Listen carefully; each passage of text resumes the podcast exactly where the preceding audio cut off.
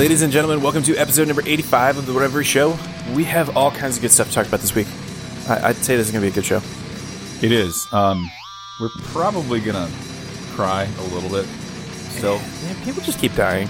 It just, and it keeps being sad.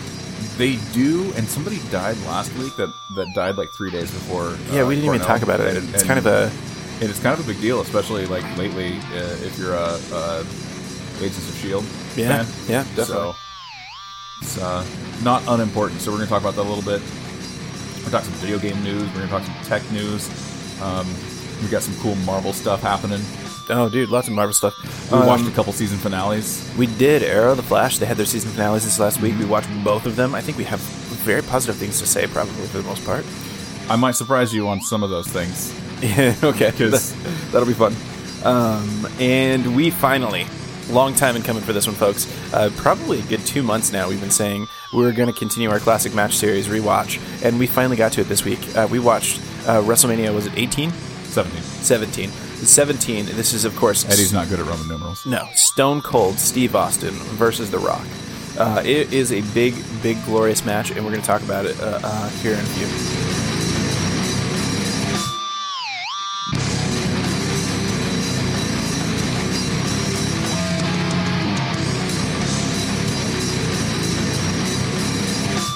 All right, so let's open it up with our sad news. We'll drink to that and then try to get through it, and hopefully everybody will still be okay to do the rest of the show. Yeah. If not, it'll just evolve into a puddle of man tears and everybody will mock us, but whatever.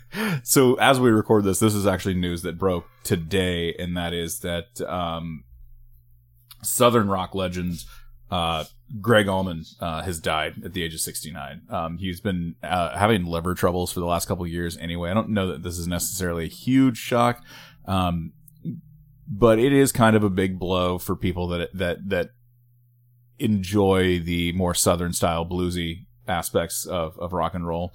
Um, pretty successful career with the Allman Brothers Band, and then he went solo later on, um, just as Gregg Allman, and and and did well on that front as well. So, um, we're we're not going to really preen on about Gregg Allman quite as as much as we did Chris Cornell, but it is it is yeah, news. I was telling Matt before we started the show, I, I'm really not familiar with Allman much at all. Like, I know the Allman Brothers, I know, you know, the Southern Rock thing. I'm sure if I were to listen to any of these things, I would remember them and, and, you know, be fine, but it's not really anything that I really ever got into for any particular reason. So I, I don't have a lot to say other than that that sucks. yeah, it happened. Yeah, it's a thing. It's a thing that ex- exists in this world.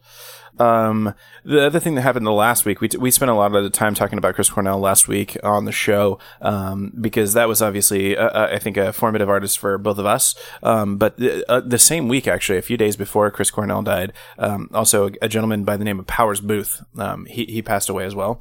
And so, uh, A huge character actor. He's been he's been in I don't remember how many movies since 1977 he's been acting. Dude, yeah, you you may not recognize the name, um, but you will definitely recognize the man. He's played in a lot, a lot of stuff. Um, most recently, the thing that'll probably be uh, most near and dear to our nerd hearts is uh, Agents of the Shield. He played, uh, yeah, fuck is what is his fucking name? Um, Gallic, Gallic, Galil. I want to say something like that. Um, you're mostly right. Jeez, it, it's a, it's a G. It's a G. I can't remember. Gideon. Gideon Malik. Gideon ah, Malik, yeah. I just I smushed them together.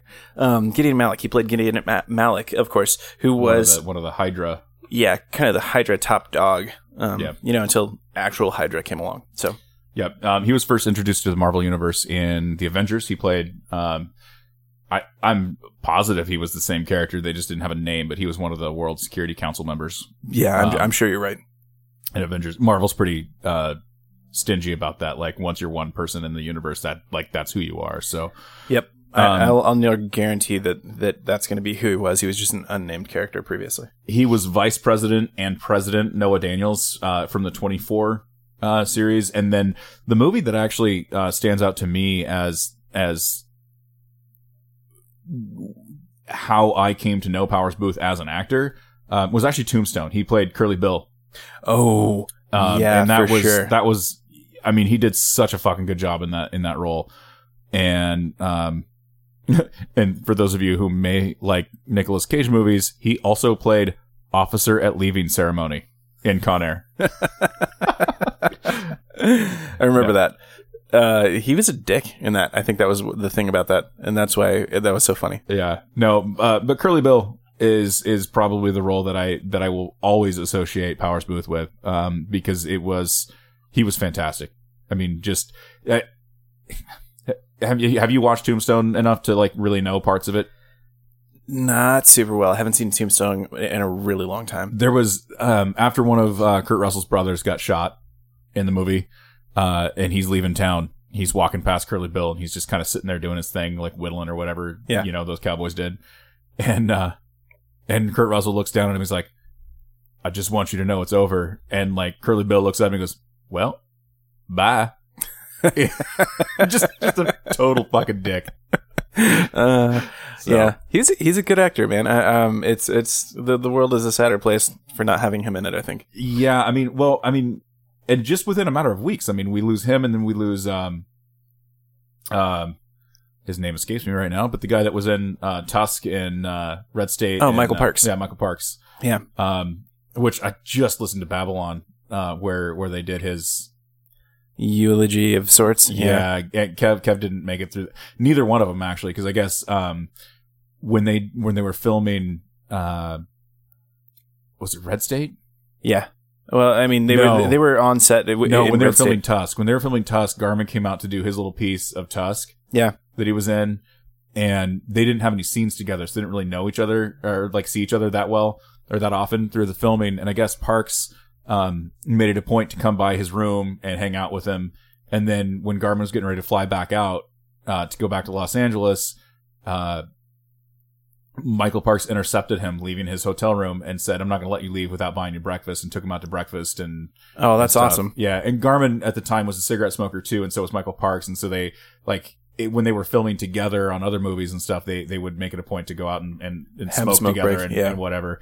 Uh, so both of them got pretty choked up during during the their send off from Michael Parks. Yeah, see, that's interesting to me because uh, Ke- Kev kind of drops the, or cries at the drop of a hat.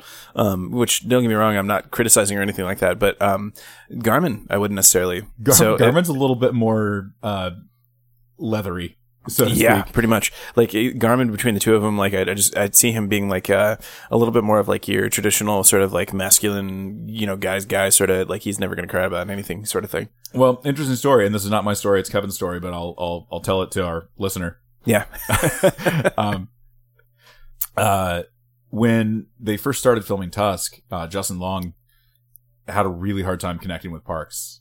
Uh, I mean, he tried a lot, and Parks just kind of wasn't receptive to it and uh, whatnot. And so, like, he and Kevin talked about some things, some different things. And then there was one particular scene where Justin was kind of going over how he was going to do this particular piece of it. It was when he woke up and found out his leg was gone. Yeah.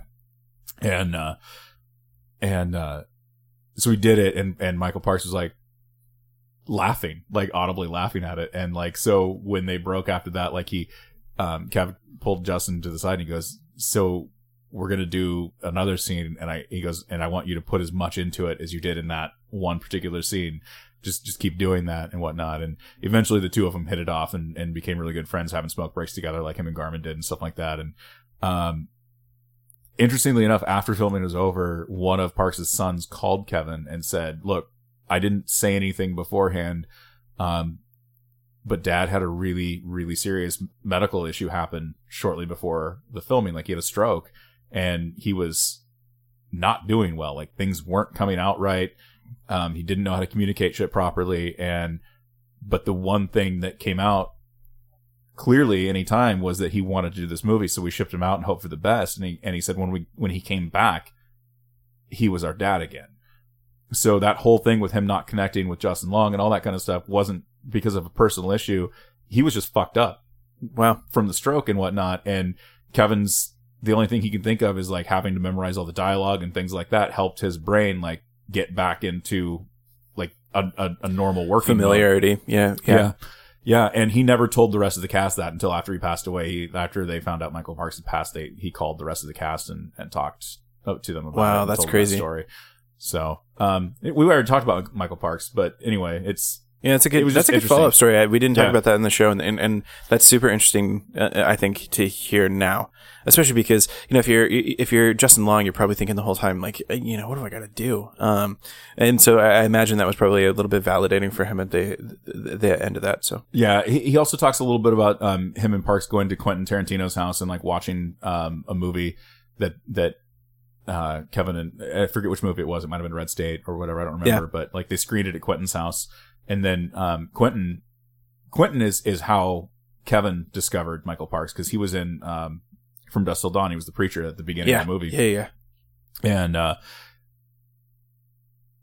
Quentin, I guess, has these two like VHS tapes basically that are some of the shittiest movies like known to man, but they all have Michael Parks in them. And so he just like cut the Michael Parks parts out of all these movies and like made these VHS tapes just, just, and, and showed them to Parks just to show him like, this is why I'm a fan of yours. This is why I put you in my shit. This is why, you know, Yeah. kind of thing. And like Kevin just talks about like watching the two of them interact together and like Michael Parks sitting there watching all of the stuff that he did and just absorbing like every bit of it is why he was that's why the first time he ever saw him in a, in a Quentin Tarantino movie like he wanted to work with him he's like what like I guess he he talked to Mosier at one point and was like what would it be like to work with a guy like that Yeah. kind of a thing and he, and he got to do that you know before everything was all over so um anyway so that's a long-winded way of saying yeah Powers Boothe passed away the same way Chris Cornell did um and it's See, we just we just it's a thing. We just can't stay on topic. no, it's well because we did like within like two weeks time we lost both Powers Boothe and Michael Parks, which were huge character actors. Like, oh, they just- definitely definitely were.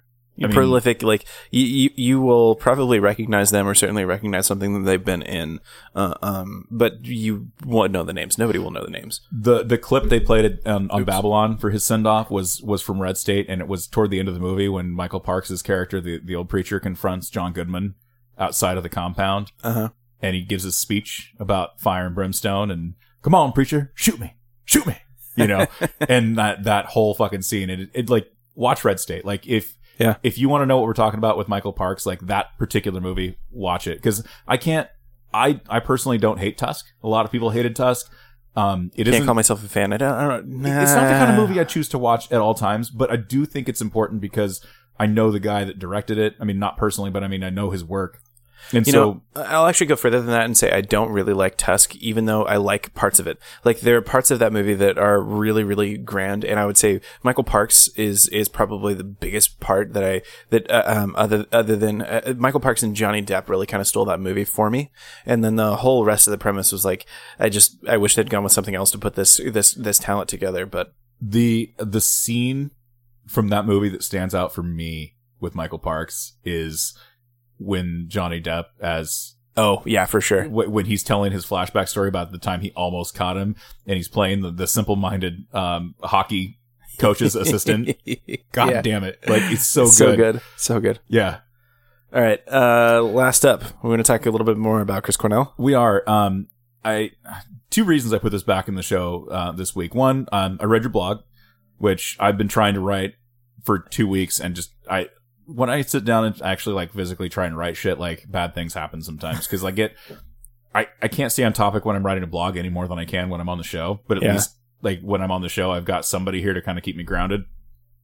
Yeah. Um, uh, and so there are reasons why Chris Cornell's passing is is significant to both of us. Um, some of which I was reminded of when when I read your blog. I'm not going to go into it necessarily on the show unless you want to. Yeah, no, I, I was Um, just going to say, I, I don't really want to go into it. I think the, the um, as much as I ever really go into anything that has anything relative to my feelings, uh, it, it, it's on the blog. So if you want to go read it, Yeah. and when I say the blog, I just mean it's, it, it's, it's on the show page, whatever.co. Um, you can go find it. And they're just kind of a quick write up of, you know, uh, I'm a Cornell fan for sure. Um, but Cornell wasn't something that, like I had, you know, like a religion for. Uh, and then of course, you know, this, this week, I, I think like a lot of us, um, I'm sure I'm not the only person this falls into. It's like you, I wasn't really thinking about Cornell a lot before he passed. You, you know, if, if I had to list my favorite bands, he might not have been at the top of them. And then he's gone. And all I can do all week is watch tribute videos and watch covers and watch uh, acoustic versions and listen to songbook over and over again and go through uh, the whole fucking uh, uh, Soundgarden discography. Like uh, it's been pretty much nonstop for me. And so one of the other things that I kind of connected it to is is the the circumstance has I, I guess a little bit to do with my own personal life. So that's on the page, whatever.co. Um, if you want to read it, you can. Um, you know, d- don't cry for me, Argentina. It's it's uh it's. I think it was a good thing to write, but it wasn't like a. It's not something I'm super broken up about. It's just one of those things where I keep thinking about, keep thinking about the circumstances of this over and over again, and I was trying to figure out why I'm so hung up on this because, you know, we're mo- both of us are kind of assholes. Like neither one of us, I think, really get hung up on celebrity deaths and stuff like that. And you can go back and listen to any of the whatever show you know where we talk about celebrity deaths, and we usually uh, turn into crass jerks and, and make jokes pretty quickly. Uh, and so I couldn't figure out why th- this wasn't you know the same thing for me. And so that that's all that was. Is I kind of I kind of made some connections. I, I I made I connected the dots a little bit, and I just thought it was worth writing because um, number one, uh, it, it is deserving of a post on the on the page, and uh, number two, you know, it does it does have a little bit like it, it was just I connected the dot, and I wanted to write a thing, so here we are. Yeah. It's my page. I can do what I fucking want. No, uh, read it. Like Yeah. seriously, no, it's it's it's good insight. Um, and then when as you're reading it too, you can kind of picture uh the two of us Yeah, uh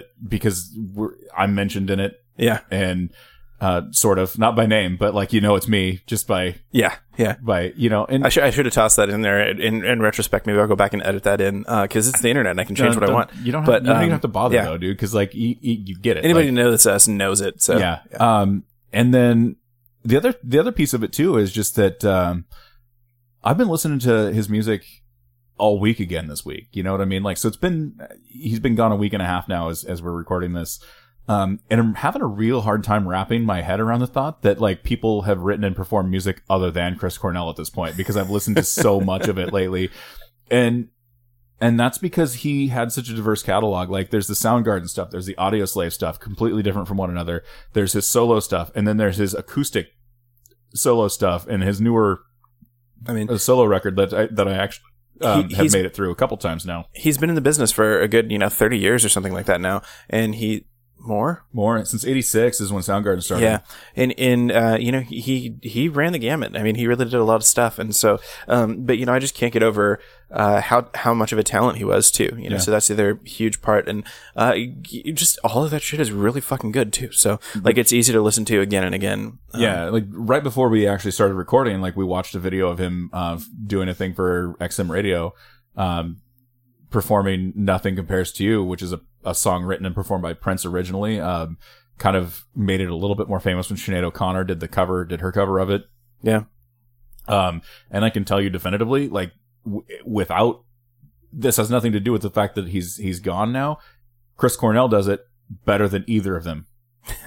I mean, just Yeah, I, I can't. I can't. Um, one of the things that I always watch out for, or, or that I think is the sign of a real, you know, artist, a real musician, is every one of these performances I've seen. And, and granted, this is a little self-selecting. Uh, people aren't necessarily tweeting uh, uh, some dive show he did, you know, that, that didn't go over very well. Um, but everything he does like this, uh, you know, the, these live things. Is just so fucking on point. Like he doesn't miss a note, you know. Right. And and so that's a huge thing because like if you've ever performed live, if you've ever sung in the shower, you know that it, it it's hard to make those notes all come out the same way, even if you are a good singer, uh, uh, every single time. So it, it amazes me how good he was at doing stuff like that, especially you know yeah, uh, yeah. The the last piece of my through such a observation uh, is is this, and that is everybody talks about his voice and how it's obviously his bread and butter, right? Oh, for sure. But nobody really talks about the fact that he's an accomplished guitar player too. Like I haven't watched a single one of the videos that I've watched lately where he hasn't had a guitar in his hands at the same time, and that's a pretty amazing feat because when you think about it, like people really, really know him for his voice, but all of the music that he's been in has been good and he's been a part of that piece of it as well. Like, um, it's playing a guitar is not easy and he's not like a, he's not a lead guitar player. Like, I don't think he's a virtuoso by any means, but No, but I watch that too. Like I, I play guitar and he plays real tight. I like. Yeah. I, I mean, there is some stuff he, he plays that's easier than others. You know, it's a lot of you know C D E chords, uh, um, and that's not d- difficult to do. But there's other stuff that he plays where it is, I think, more challenging, especially when you're singing at the same time to play. And, and again, like Black Hole Sun, not the hardest song to play on the guitar. It, it's really not. I, I learned how to do that this last week. No surprise. Um, but it is kind of challenging to do it while you're singing and being able to keep the tempo and rhythm and hit the notes that he hits in the song and just he, he's fucking good. He was fucking He good. was he was an extremely uh fucking talented dude, and yeah. um, we said this last week, but I mean the the the the music industry in the world um in in general is a little smaller with him being gone. oh for sure. All right let's uh before this gets too morbid let's move on. Let's talk about dc We're gonna talk a little bit about Black Lightning. Yeah i don't know what the fuck this is Um, Black Lightning is a series coming to C Dub this fall. It's a DC comic book property. Um, that i did figure it is not part of the Berlantiverse though. Oddly. that i did not figure Uh, so um, there's a heroic Hollywood link in here, and I believe the link might even take you to a clip. I don't know that for sure because I haven't read the full article yet. I just grabbed something about Black Lightning because I, I I'd already watched the. there is a first look trailer which i guess i should have watched upfront. before that and god damn it i hope it, his costume looks better than that than in this little still right here because holy hell. um, it looks better on film than it does in that in that still. Like that, I can tell you. okay good Um, it's not just him though. Hmm. Um, the, the, the show itself is about him and his family. Like his wife and daughter apparently also have the same powers or whatnot. So, um, that'll be interesting. His daughter actually narrates the, the clip. oh cool Uh, so I think it's going to be more of a superhero like family show. It's, it's, it's going to be more family centric and not as far reaching as shows like Arrow or the Flash or anything like that is, is my, my suspicion. Well, the interesting thing here in the article it says they they say that it's going to be quite different from like the regular superhero show. And when he, he was asked about it, he um actually compared it to, to Battlestar Galactica. So Yeah, it'll I can see be that. If they can pull that off, that would be really interesting to do. I can So, kind of see that from the clip, the just the the overall tone of it. So um, that's coming. That was just, I mean, uh, the network up fronts were last week, and so that's that's why it it's relevant all of a sudden. I've known about this project for a long time, and I just keep forgetting to talk about it on the show. But now Yeah. that it's actually a thing, well, I'll go watch the clip after we get done here. um, yeah. let's talk some John Barrowman. John Barrowman. Um, uh, Barrowman, I believe, is hanging up his cape, or not his so cape, speak. hanging up his leather uh, uh, outfit.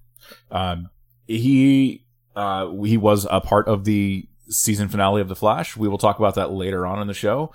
Um, but he has confirmed that that as of right now, he he has left the uh, Arrow. C Dub Arrowverse. Yeah, se- season finale of the Arrow.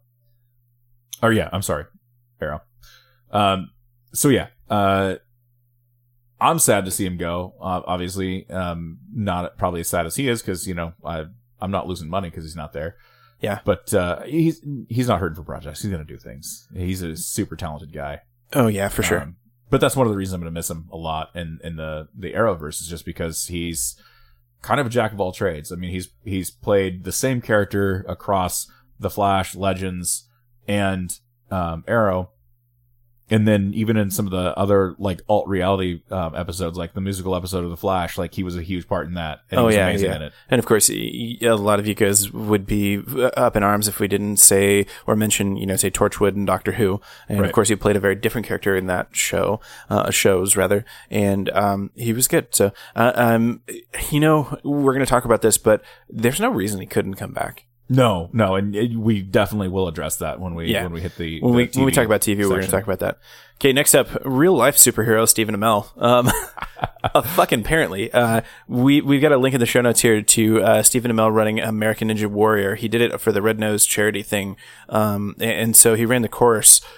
He crushed. I mean, he's been talking about wanting to be on American Ninja Warrior for years. If you follow him on social media, you know, Twitter, Facebook, the like. Um, actually, he's one of the few celebrities that is kind of more active on Facebook, or at least has been more active on Facebook than on Twitter. Um, in that he was kind of an early adopter of the Facebook Live. oh yeah, he he's been Facebook living stuff for a long time now. Yeah. he's actually a really good um like. Um, whenever you follow somebody like this on Twitter, whenever you follow, you know, some celebrity you don't really know, it's always kind of a crapshoot if you're you're gonna get anything interesting out of it. It's like meeting your heroes. Yeah, Amell Amell is actually a really cool guy to follow. Uh, number one, he's funny. Uh, Yeah. he he's just seems like a really super cool dude, and you can kind of see that in his running the American Ninja Warrior course. So number one, uh, you if you are a guy like me, you're probably going to watch that, and you're going to be a little pissed off because um, I could not. Uh, obviously, uh, yeah, anybody who's seen a picture of me would understand exactly why it doesn't make sense. Number two, I'm just not built for, for a Ninja Warrior. if they ever do like American Fat Ass Ninja Warrior, then I might try out for that. Dude, like I, I bet I could kick his ass in a pie eating contest, but Maybe take that arrow. Uh, his metabolism though, he could probably plow through him. I, I know he, he'd probably gain three pounds of muscle during the thing. Fucker. Uh, anyway, um, so he just crushes this course and he makes it look su- uh, super easy. Like if you've ever watched this show, um, there's a variety of different types of athletes that complete, compete on this, and you know some not athletes. There's plenty of people that are coming. Like I remember this one guy who did actually pretty well on the course. He was a software developer or something like that, and really not uh, uh, uh, an athlete in, in anything else other than he trained a lot for American Ninja Warrior. Um, also, uh, should we even mention? Have you if you don't know what American Ninja Warrior is, um, it's essentially this obstacle course sort of thing. Um, This is one of the shows or concepts that American television has adapted from some of the the more obscure Japanese uh, oh, for sure. programming stuff things. Like it's it's it's really just like let's put these ridiculous obstacles together and see who can not hit their balls on the bar before they fall into the water, kind of a thing. There's a lot of stuff like that. Like, um, but the the thing about Ninja Warrior, um, it's you know just picture an obstacle course. The thing about this is the obstacles usually are some combination of dexterity, strength, um, upper body strength plays a huge part in in most of these. Like that was one of the things I was noticing watching this particular course is there's a lot of things where upper body strength are just is just huge. Um, and uh, the other thing I was going to point out here is like it's not only just strength; it's like odd portions of strength too. Like so, there, there's the the one obstacle where he's like you, he jumps onto the wheel, uh, um, sort of thing, and then you have to go between them. The flywheels. And you just look at what kind of strength you have to use, and it's like there's a lot of grip going on there, and a lot of you know, very. It's not like gripping a bar. Um, You're, that's you're that's trying to hold on easy. to something that doesn't have much of an edge to it as tightly as you can, at, while at the same time swinging your legs to get the momentum to get to the next disc. Yeah, so and then you've got the you know the other obstacle that I that um was like that. It's sort of like they have a um, you know, like you have to grip around the donut thing and slide. Uh, it's y- nobody can see what I'm uh, It- doing it- at home. it's- so picture like a long pole, like if you've ever played one of the Lego games, like where you have to walk across the poles. Yeah. it's like that, but you have to hold on to a donut slidey thing to get across the pole instead of Yeah, and so it's just going there's no hand. grip, so you have to like wrap your arms around the whole thing this weird way, and it makes it really hard to do. And then the the, the other one I was thinking about is that sort of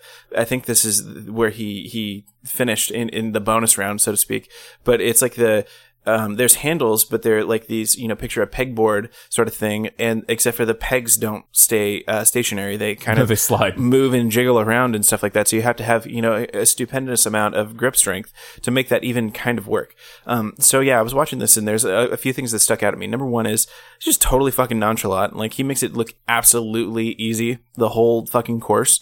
Um, number two is he's just such a cool guy. Like, Yeah. uh, as, as he's going through the course, like he hits, he hits the first obstacle and he goes and he kind of talks up the crowd and stuff like that. And he's not being a, di- a douche about it. He's, you know, like just legitimately He's, engaging he's the crowd, being fun. Like he's he's Yeah. a really positive dude.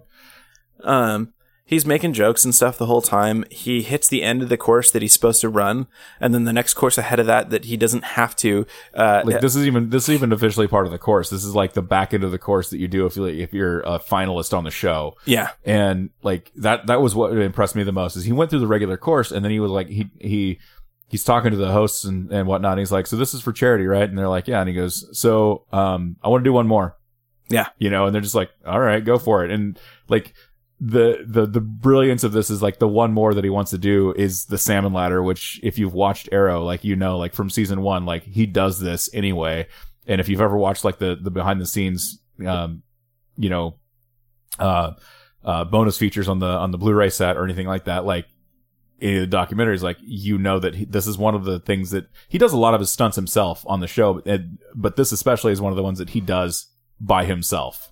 yeah, You know, um, and this is essentially doing a pull up, but you're at the same time like pulling up with enough momentum that you can move the bar up one more notch. On the, It- it's kind of cool too because you know it's like um, when when uh, on the show you know when you start a, or a regular salmon ladder really um, you sort of start from a standing position and this one you kind of have to jump you have to leap towards grab the bar and then grab the strength get the strength to you know do the do the actual thing. So he manages the salmon ladder and then has to move on to the next obstacle. And when he gets to the next obstacle he sort of jumps across grabs the first thing which is weird because it's like this pegboard thing that's also swinging um, like a pendulum, and he grabs the thing and he s- sort of stops and he looks at the crowd and he's like, "Okay, guys, this looks like the end for me. Uh, thanks everybody for coming out." Like he stops and has like a nice little aside with the audience uh, as he's doing this course, which is just crazy because I mean, I again, just such a cool guy. So It just and then just drops into the water. Like he's like, "Yeah, this is where I'm out," and he just drops into the water. Yeah, I kind of wonder if he could have Casual done as it, all hell. or if this was like because I mean the the guys uh, were saying I don't know how much that's that's the thing is like these American Ninja Warrior announcers like they over sensationalize the fuck out of everything on here. So oh yeah, it's like almost like wrestling announcers with it. Oh my god, I can't believe they're you know, they're kind of so funny. worse. Yeah, you know, like in in like you're just like man, they are they reading from a script? But like they they did talk about how like the the thing that he dropped off of has not actually been done in active competition yet. yeah. And so I almost wonder if he could have done it and they just didn't want him to because like Dude, I, I don't know. He there wasn't really a part of this course where I was like, oh, he was kind of rocky there. He just Well- he blasted through the whole goddamn thing. my thing is is like a brand new obstacle like they probably don't actually want that done especially by a celebrity until like it's been done in in like an active competition piece of the show you know what i mean they're like you know no no coffee's for closers like yeah, it's funny. It's just funny though because he's been talking about wanting to do this the whole for a, a while now. And uh, you know, going into this, I'm kind of thinking, I wonder how he's going to do because he we know he's athletic. Like we've seen, you know, um, if you if you follow him on any of the social media stuff, you've seen like his free run training and stuff like that. So you know he's got some of that talent. i mean he pinned stardust in the middle of the ring Yeah, at SummerSlam. Come on. Of course.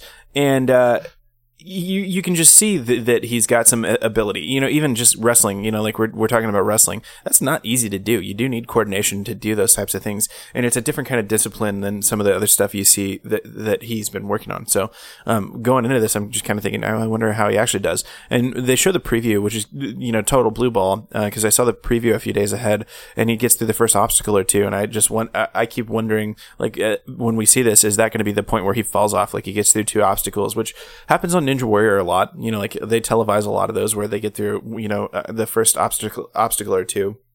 And then crash and burn. So I just, I kind of expected it to be, to be something like that, but no, he just crushes the whole fucking course, doesn't break a sweat. He just looks like it's as easy as, you know, uh, uh, uh, fish in water, you know, just swimming along. I- So, yeah, I mean he does it with so little effort. It, it it's I mean it's like me drinking a pint of beer. yeah. like if there were a pint of beer drinking contest, uh, me and Matt, come on, come on, Mel, we'll take you. I don't know, man. He owns that winery. Dude, with that shit. Maybe he'd stop. which, which is an, that's another funny thing about following him on on social media too is uh he's got a, a certain amount of like haters and trolls that kind of troll his his, Oh, his for sure. stuff and they're always talking about how he all he ever does is is sell his winery on on social media and whatnot like i've never actually like heard him talk about his winery it's uh Nocking Point winery too by the way if you guys if you guys Yeah. want to know um, we'll sell it for him because fuck I want to try it. We're gonna have to find some of it i don't even drink wine but i'll i'll, I'll you know yeah, I, I do. I like wine, so I mean, if, I'll if have he does a find some of it. Riesling, like we'll we'll do a Riesling. maybe maybe a cab. I don't know. I'm not a huge red fan, but you know, Yeah. All right. So anyway, um, if you want to go be uh, sad about your own uh, uh, physical limitations, you can go watch Stephen Amell uh, barely break a sweat, if at all, uh, uh, crushing American Ninja Warrior. absolutely. Um, are we gonna refill before Marvel? Yeah, let's do that. Okay. All right, let's uh, chew some uh, just taffy right into the microphone now, and uh, let's talk about Marvel. So following for those of you following at home, my wife and kid went to the coast yesterday and brought back a giant bag of saltwater taffy, which you know that's kind of my jam. Like I don't Mm-hmm. eat a lot of candy, but saltwater taffy, holy shit, man, all day long. Yeah, for those of you not familiar with the Oregon coast, if you go down to the Bayfront, uh, the, the the historic Bayfront, which is you know basically kind of a tourist trap a little bit, um, but still super good. It's not terrible. Like, uh, but one of the things you do is you go down there, and you, you get saltwater taffy. It, it they make it there. It's so good. You know- there's two shops that do it, and they're both really good. But If you're talking Newport on the Oregon coast, like the only real tourist trap is the fucking aquarium because god damn it, it costs like $150. Like, dude, it sucks too because I love the aquarium, but the aquarium do. has No, gotten it's so expensive. But yeah, like I don't have $2,000 to take my whole family to the aquarium. go see fish. Yeah. Okay, it's not two thousand dollars, but like literally, like when you look at the prices, you're like, how much is it going to cost to take my family this one time? Oh, it's going to cost me a hundred and twenty dollars. If I buy a hundred and fifty dollar family pass, I can go every day of the fucking year if I want. But what are the chances I'm going to come back again in a year? So you just shell out the hundred and twenty bucks, and then six months later, you're like, fuck, I'm doing it again. even going to the Oregon Zoo, like the Oregon Zoo is is much cheaper than the aquarium, uh, uh, which I don't know. I, don't- I guess I guess keeping those fish in their their their tank water and stuff that change, it's got to be c- quite labor intensive. I mean, somebody's got to massage Keiko's boner. I guess. I don't know. But all right, that's episode Oh. eighty-five. Keiko's boner. Titles. Um, okay, so let's talk Marvel. Um, let's talk James Gunn. James Gunn, director of Guardians of the Galaxy and Guardians of the Galaxy 2, and you know some other stuff that you've probably heard of before, but Whatever. specifically to this, uh, relevant to this article is James Gunn getting his own Funko Pop. It's a pretty big deal. They don't usually just give those guys to you know people. Na- you know they don't I give mean, them to not, directors. that's not necessarily true. I get my own Funko Pop. Uh, Like, I just have to agree to buy like so many of them, and they would do it. But yeah, but I'm just saying, like, um, but he probably didn't have to make it a, a, deal. Like, they're just going to do this for him. Yeah, I, I don't think he probably went and requested one. Like I don't get the I don't No. get the feeling that like uh, uh like Poe Poe Dameron was like, hey, make a Funko out of me. I think they just do that because it's like, oh, that's cool. Yeah. You know, or uh, I'm looking up there at like Colossus, like, like that. Nobody says like, so we we you know we got a petition to get Colossus done. I, It's- I, it- I for some reason like fell hook, line, and sinker into the Funko Pop trap. Like I'm I'm a huge fan of them. Like I think they're neat. Eddie's looking at like ten of them that I've got. st- sitting on the bookshelf. Skeletor Yeah, is really eyeballing me. Dude, that thing's worth like seventy five dollars right now. Really? Like, you, yeah, you can't get that one anymore. So it's, Nice. it's I mean, you can get it, but only Yeah. private party and whatnot. Yeah. I paid ten for him, so I'm I'm pretty pretty excited. My wife's got a couple, and she just doesn't ta- take them out of the box because she thinks it bothers me a lot. Uh, I would say, if anything, your wife's got the right idea. Like you leave him in the box because I, I bet your guy's not worth seventy five because he's out of the box. Yeah, no. Here's the thing: I'm never gonna sell them though. Like that's Well, that's mean, my thing. Like, that's cool. If if you if you're planning on never ever getting rid of them, that's fine. Yeah. But, but I don't I don't just I don't buy them because I, I, I plan on, on them being a, like a future investment or anything like that. yeah, so. if if for example you've decided your investment portfolio needs to include Funko, uh, you probably leave them in the box. you're not investing properly either. Probably if, if if you're banking on your Funkos, like paying for your kids' tuition to Harvard. I don't know. I think I think uh, Warren Buffett's probably like, "What's this Funko Pop? Buy buy two billion dollars worth of it." Yeah, And they're like, well, that's that's the whole thing, Warren. Well, Yeah. whatever. that's every one that's ever been produced. Yeah. I'll take it. Uh, no, this is this is neat. Like I, I like the Funkos a lot. I've I'm fuck. I'm wearing a Funko Pop T-shirt right now. It's true. I mean, granted, it's a first order Stormtrooper, and I literally got it for like three dollars on clearance at Target. But It's a good deal. All right, it's the first uh, T-shirt I've ever bought that came in a box. I can tell you that. Yeah, that's weird. Yeah. So if you go to Target to like their Oh, I know what you're talking about. The- little the- pop the- culture section back there, Yeah. like they, they hang on the little thing in boxes. yeah. So So they're like, I guess you nerds like this shit. Put this on the wall. kind of like Yeah. that's the kind of Target's kind of embraced nerd culture though. Like that's one of the things that I've noticed over the years is like their toy section. Like when you go back to the board games and whatnot, like they have nerd games. Like you can buy Pandemic there, you can buy uh, Ticket to Ride, Catan, like you can do all that stuff. Yeah. Um, and they're one of the only like chain stores that does that. In fact, when Star Trek Catan came out, Target had the exclusive on it. Like you could only get it there. Wow, nice. Bryce has it. You should come over and play it sometime. Yeah, for sure. Um, anyway, James Gunn getting a Funko Pop. Pretty excited. Don't know if I'll get it because you know I mean, he, he's going to be the, the, as you look through the characters on the shelf right now. The only one I think that people probably wouldn't be able to name right off the bat is probably going to be uh, James Gunn if he was sitting up there. I have an Opie Winston that maybe not everybody. I was just going to say, uh, Opie, Opie, Opie's a big question mark. Yeah, Opie, Opie, obviously my favorite character from Sons of Anarchy, which Eddie hasn't finished yet. yeah. Oh, Everybody you know what though? Shaming me for You that. know what though? Like I'm caught up on all of my shows right now. I'm I'm getting caught up on Gotham. Did not realize Gotham isn't done for the season. There's still three more episodes. Oh wow. So I might actually get caught up on that by the time uh by the time I, I the, the finale happens. Although I will tell you, I was watching an episode last night and I was listening to the commercials because I hadn't skipped through them yet.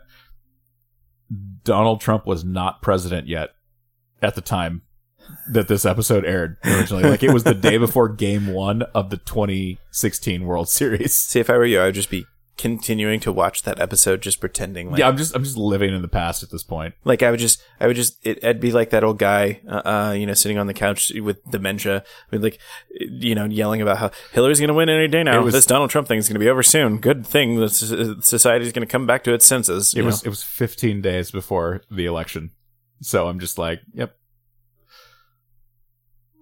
yeah, for sure. Um, it, your, it- your kid didn't hit their head on. No, everybody's fine. Work, Okay. work, send an email though. And Oh. we were talking about this before the show, but we're both kind of digging the Apple Watch thing. Um, the one thing I gotta, I should probably do is have some self control about my notifications because like I, I find myself like impulsively checking it. Like I had somebody the other day that was like, I got somewhere to be, kid. I was like, oh no, I'm sorry, it's the stupid watch thing. Have you- I, I left everything on right now for the Yeah. most part.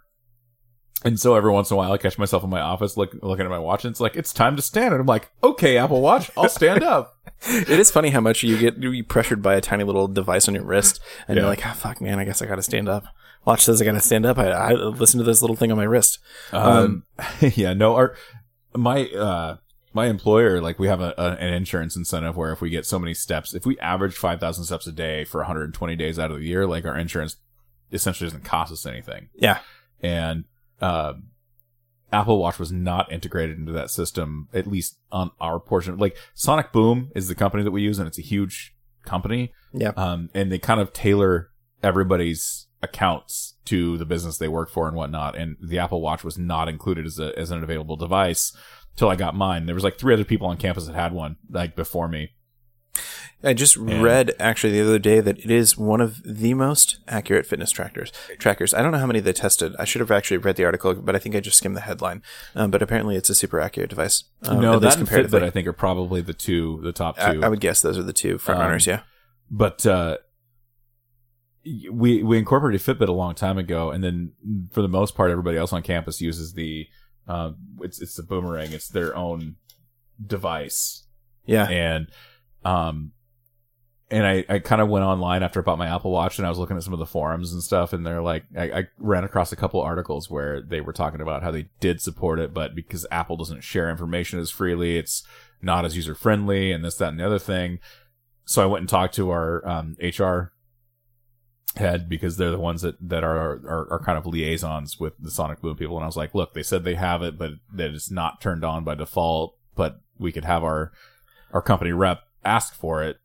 And so she emailed them and they sent her back another response that had a whole bunch of like detractors and they're like, this, this, and this might not work and blah, blah, blah, and this, that, and the other thing. And I'm like, yeah, go ahead and do it. I'll beta test it. I'm the IT guy, right? Like, Yeah. Just, you know, It's fine. Turn it on. Yeah. I don't want to wear two things. Uh, yeah, I, it's kind of funny that if they wouldn't, because that, that seems like it's going to be very popular very quickly. It is already, I think, the the stat I heard that's kind of most impressive, and I guess not necessarily impressive when you think in numbers, but I guess Apple Watch now is a bigger business than Rolex.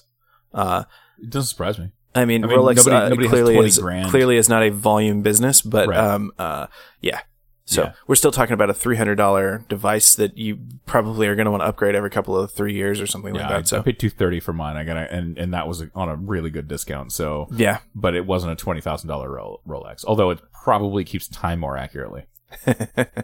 yeah, it's probably true. That Rolexes do not actually keep time accurately. That's one of the, their biggest detractors because they're like, it's twenty grand and it looks pretty, but Well, uh, uh, as it turns out with the Apple Watch, they do a lot of communicating in the background uh, uh, with servers to keep them as accurate as possible. So um, they, they were actually talking about it. It is probably one of the most accurate timekeeping devices because they kind of get that cheat, you know, having the internet. So Yep. All right, let's talk uh, Lego Marvel superheroes. two. Two. Um, this apparently is going to include more Guardians of the Galaxy. Matt, I was asking Matt about this because I played this game a little bit, um, but I never saw hide nor hide, hide nor hair of the Guardians. So in the original Lego Marvel superheroes, um, you've got a lot. I think 150 or something different characters by the time everything's all said and done. Um, here's the deal with this game: you can play the game and beat all of the levels and only be 19% done with the game because there's so much unlockable stuff in the game. It's a huge game. Um, and that's one of the reasons I love Lego games is because I I really really like like goal oriented things. Yeah. Um, like another good example is is uh the Tomb Raider, not not the original PlayStation versions, but like the Tomb Raider that came out 2013. 2013. I, I just call it Tomb Raider 2013. Yeah.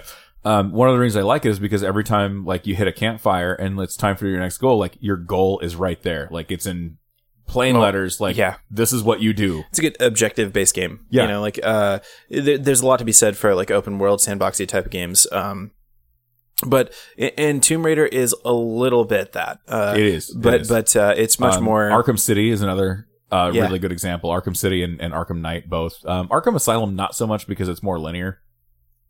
Um, but Arkham Arkham City and Arkham uh, Knight both are, are are very open world kind of objective based games. Um, the Lego games are fun though because like after you're done beating the levels, like of course the first objective is to go back and beat them again in free play so that you can actually get everything out of the level because you can't your first time through. You can beat the level, but there's things that are locked in the levels that you can't necessarily access. Like, um, maybe there's shiny gold bricks that you need to melt with, um, Iron Man's laser beam, but you don't have Iron Man as a playable character during that particular level. That kind of a thing. Yeah. Um, and then of, of course you have a giant city map of New York City and you get to fly around or run around or swing around as Spidey or whatever. Um, and help these different citizens that need different things done.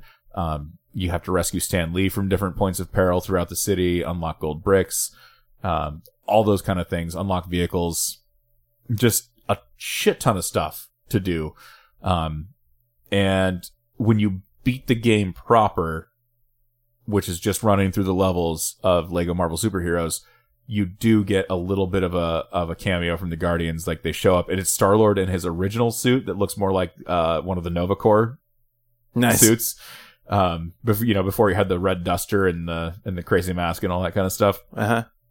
Um, but they're just they they kind of show up as, around various parts of the city, and like you just do different missions for them to do to unlock different things. Uh, they're not playable characters yet. So Marvel, uh, Lego Marvel Superheroes two, they're gonna play a bigger role.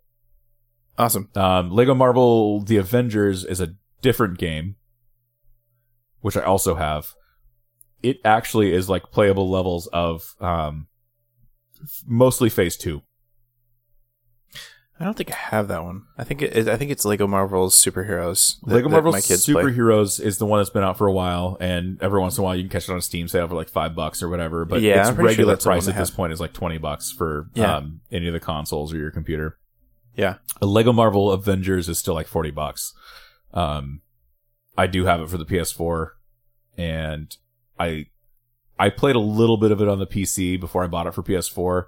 Um, and I'm not gonna actually play it on my PS4 until I I, I have 100% completion on Lego Marvel Superheroes because that's the kind of asshole I am. All right, uh, let's move on to the next topic then. Um, and so I have this link in the show note popped up in my Twitter feed today, uh, which is going to lead me down another tangent, but we'll talk about that in a second. So uh, Sony has actually hired uh, the first woman of color to direct a superhero movie. Um, this is notable and in the show notes for a few different reasons, and we'll get into them in just a second. Uh, number one, um, uh, cool. Uh, it, we we need more diversity in making this shit. Like, uh, um, there, there's a lot of different viewpoints that you can bring just by having you know different sort of people directing and being involved in the process. And so, uh, fucking hooray, Sony for doing something like that. Right. Uh, there's a couple of other interesting points about this too. Number two is this movie is a movie that I don't think we've talked about even existing on the show. That's uh, called Silver and Black. This is uh, going to be in Sony's basically new Marvel universe. So, so Sony's got the whole Spider-Man thing going. We've Same already talked. with Venom. Yeah, we've got Venom now with uh, Tom Hardy, and now apparently they're going to spin off the uh, movies, a movie featuring uh, Silver Sable and, Black, Cat. I knew. Uh, yeah, I knew that was happening actually. Yeah, I don't think we talked about it, so it just it, it missed my radar. So she's going to be uh, directing that movie, presuming it gets made for release in 2018. And uh, the other thing, Better get moving then. oh, I should mention, uh, her name is Gina Prince Bythewood. Uh, that's Prince hyphen Bythewood, Bithwood, Beathywood, Bethaywood. I don't know. Uh, I would say Bythewood because it looks like Blythe without the L. Yeah, I'd, I'd say Bythewood.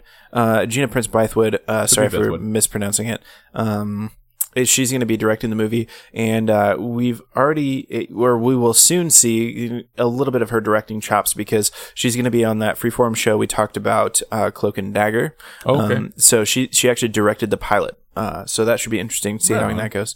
Um, one of the interesting things I thought about that I wanted to talk about very briefly, at least, is I think the reason I saw this link is because it got retweeted by an author that I really like. Her name is N.K. Jemisin. And the way that this kind of all ties together is N.K. Jemisin is a fantasy author, at least primarily. She's also like a psychologist and stuff like that. She, Not to be confused with J.K. Rowling and or J.K. Simmons. yeah, no, NK, NK. It's completely different. Um, NK Jemisin. She, she. Uh, the the other thing that is, uh, I guess, nominally interesting is that she's black and she's a woman. So number one, women fantasy authors pretty rare. Uh, black fantasy fantasy authors. Uh, there's the rare. whole Pern series though, and that was written by a woman, and it's super popular. Yeah, I'm just saying though, for every woman you Anne have that's got a successful series, uh, y- you have Anne McCaffrey, you have J.K. Rowling, you have Ursula. Um, fuck, what's her name? Ursula. I want to say King, but I know that's wrong. Maybe I'm even thinking that Yeah. series. Anyway, th- th- you've got uh, J.D. Robb. Um, J.D. Robb actually notably taking uh, uh, that particular. Is it J.D. Robb? I think it's J.D. Robb. N- taking that particular name because uh, she didn't want to have uh, um, her name. Uh, uh, basically, it's not J.D. Robb. I think that's the. Fuck, I'll find it out in just, Just- a second. just I mean, I'll, I'll I'll talk about Anne McCaffrey just for a minute. Like, here's here's the cool thing about how I grew up with uh, fantasy, like high fantasy books and whatnot. Um, I did not know that Anne McCaffrey was an anomaly, an anomaly when I was Oh, I'm getting this way up. wrong. Uh, reading. Um, cause I, I, I was reading like Stephen R. Donaldson, things like that. And then, um, I ran across the Dragon Riders of Pern series by Anne McCaffrey and started reading those.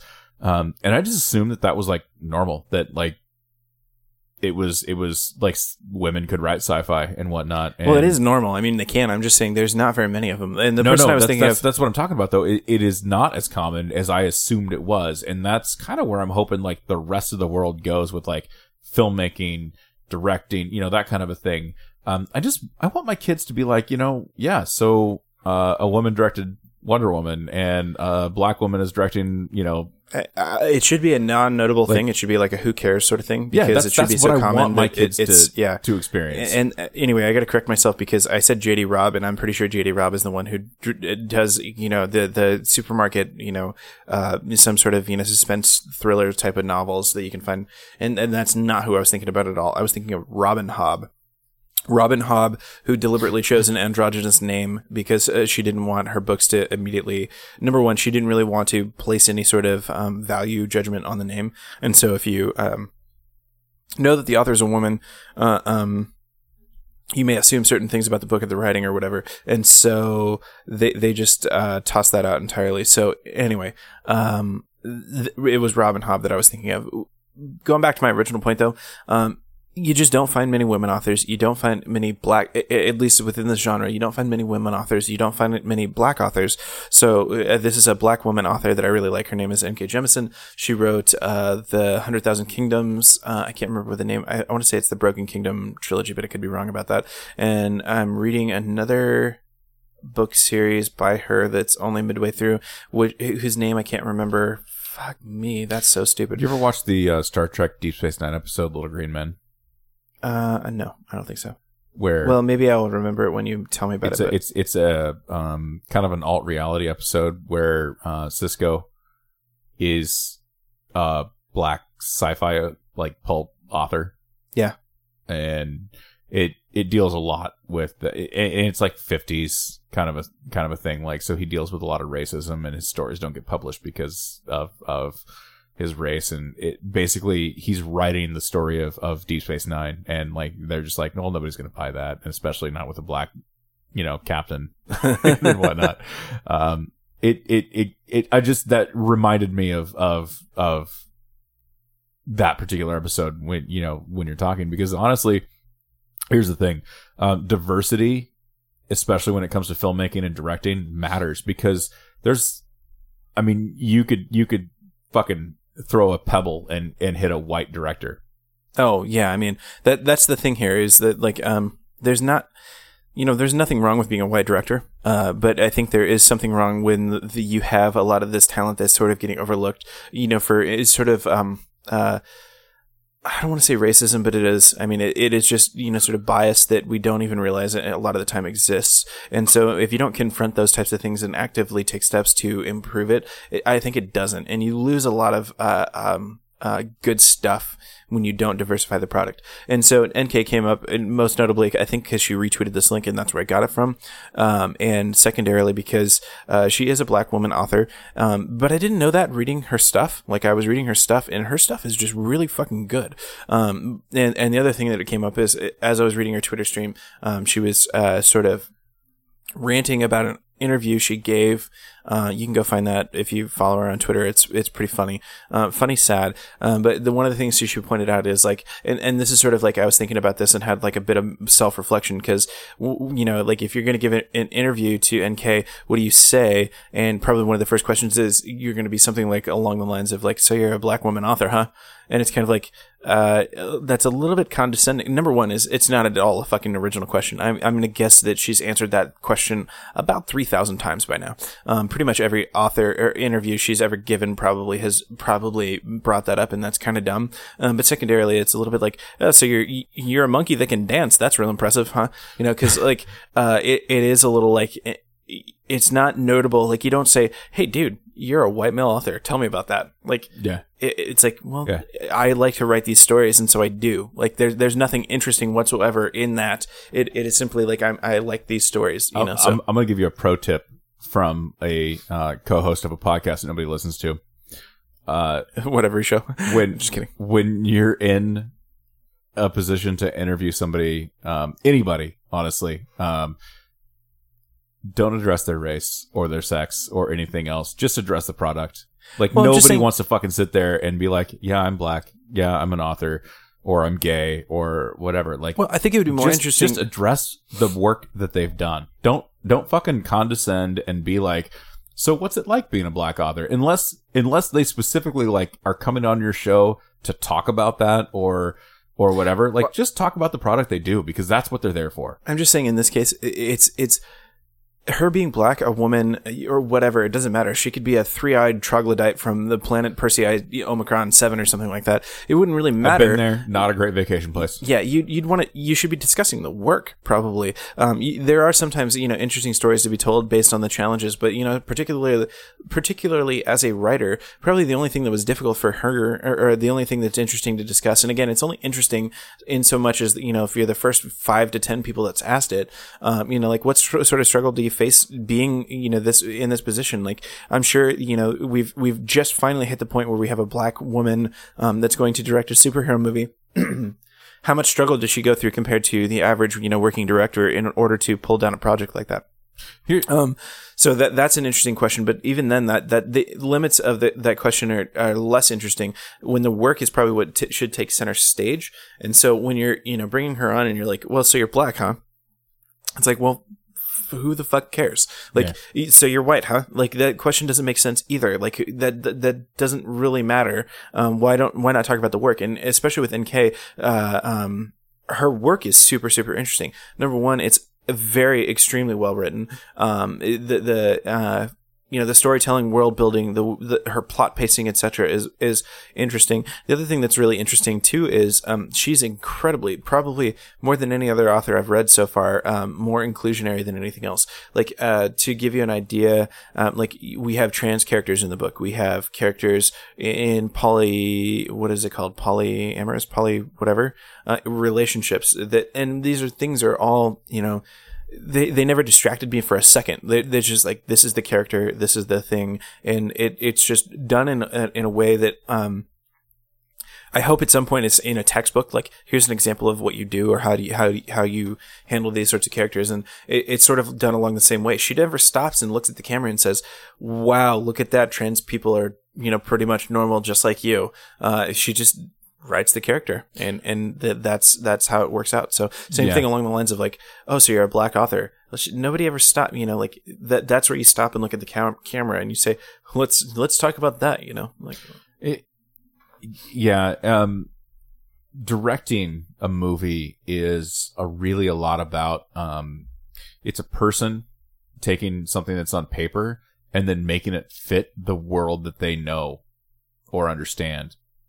Yeah. Which is why diversity uh, specifically um, is important when it comes to directors because um, here's the deal. As white males, Eddie and I probably have the most like bread and butter view of how the world is out of anybody, right?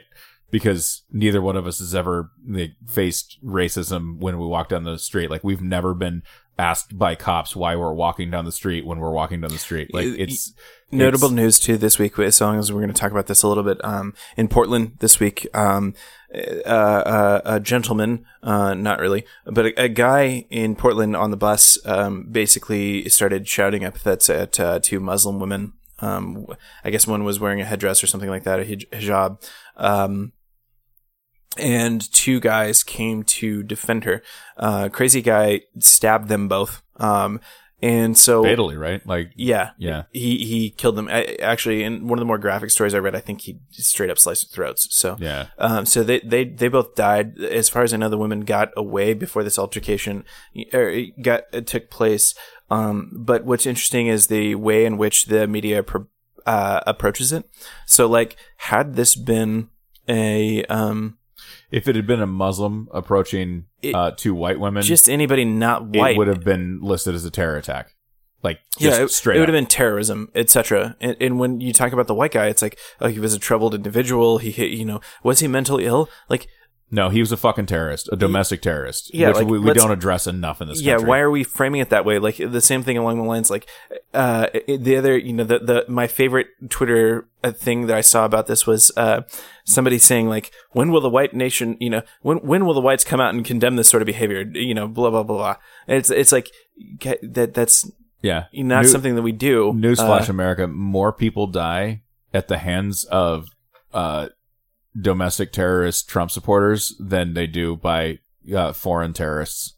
Yeah, I saw that. I saw that article today, actually, or some an article like that today. And the headline here is essentially along the lines of um, from the seven countries that Trump's EO banned refugees coming from.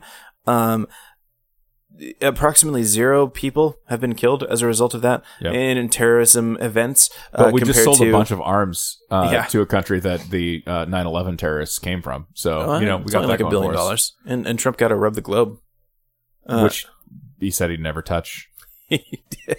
But he did. He did. He I did in fact touch the orb. I cannot believe that's that's probably uh, my favorite, least favorite thing about this is Crooked Hillary, he says, has been touching the orb for years, and he would never do it. And now all of the, a sudden, the fucking there's a Trump tweet for everything. Like if you just go back, like right now, somebody should just you should be just mining his Twitter feed from 2011 because I, I swear to God, if he's like, man, I fucking hate Baskin Robbins, you know he's getting protection money from Baskin Robbins or something like that. yeah, oh yeah, god, yeah. So anyway, we've gone down a bit of a rat hole here. I just wanted am to bring this up. I'm not done with it either. Yeah. I'm not done with it at All all, right. by a goddamn sight. Because have you? Did you see his his speech to NATO Mm, which one where he talks? eh, Okay, here's the thing. And I'll preface this because was this before or after he pushed away a, a fellow NATO I don't remember member? which order it went in, but he did give a speech to NATO wherein he talked about how there's a lot of countries in NATO that aren't pulling their weight. Not untrue, right? America puts the bill for a lot of this stuff, but that's kind of the reason why a, an organization like NATO exists is because um, it's it's so that i these countries that have common goals with the United States and whatnot um, can protect one another, and and that includes financial protection as well. Um, there are other countries that are part of NATO though that don't necessarily um, contribute, and and I understand the sentiment. I do. I don't get me wrong.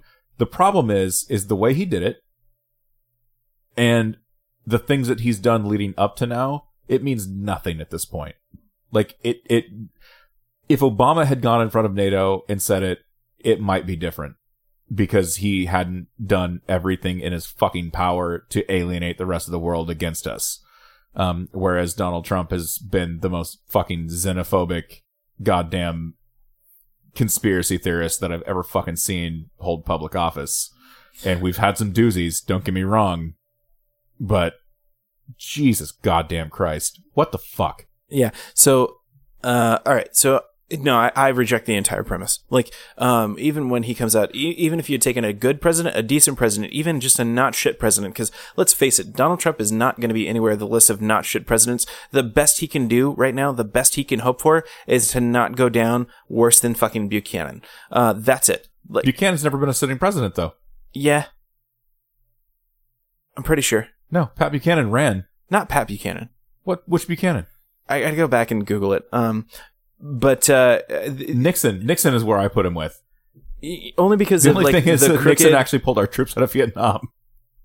the only thing you can really go with there is because he, you know the whole crooked obstruction of justice thing that's like that. And granted, there's a many a parallel to draw there, but even then, I reject his whole premise about NATO. Like the way he seems to be treating um, NATO is like it's some sort of like mafia protection racket. It's like you want protection, you gotta you gotta pay up. James Buchanan, by the way. Okay. Okay. Yeah, you're right. Yeah. Uh, so you got to pay up. You want us to protect you. You got to pay up. And so like that's a fucked up way to look at this sort of thing. Like you don't, you know, like I, I don't really care if a country has the money to support NATO. I don't fucking care if it's some tiny little country in um, South fucking Africa or something like that that has three goats and a and and um the village hut to its name if they want to join nato if they if they will reasonably call to arms when nato uh, calls for their help they're in i don't care if we have to pay for them that's that's just how it works From a moderate standpoint, there are definitely countries that benefit from NATO that can afford to contribute that don't.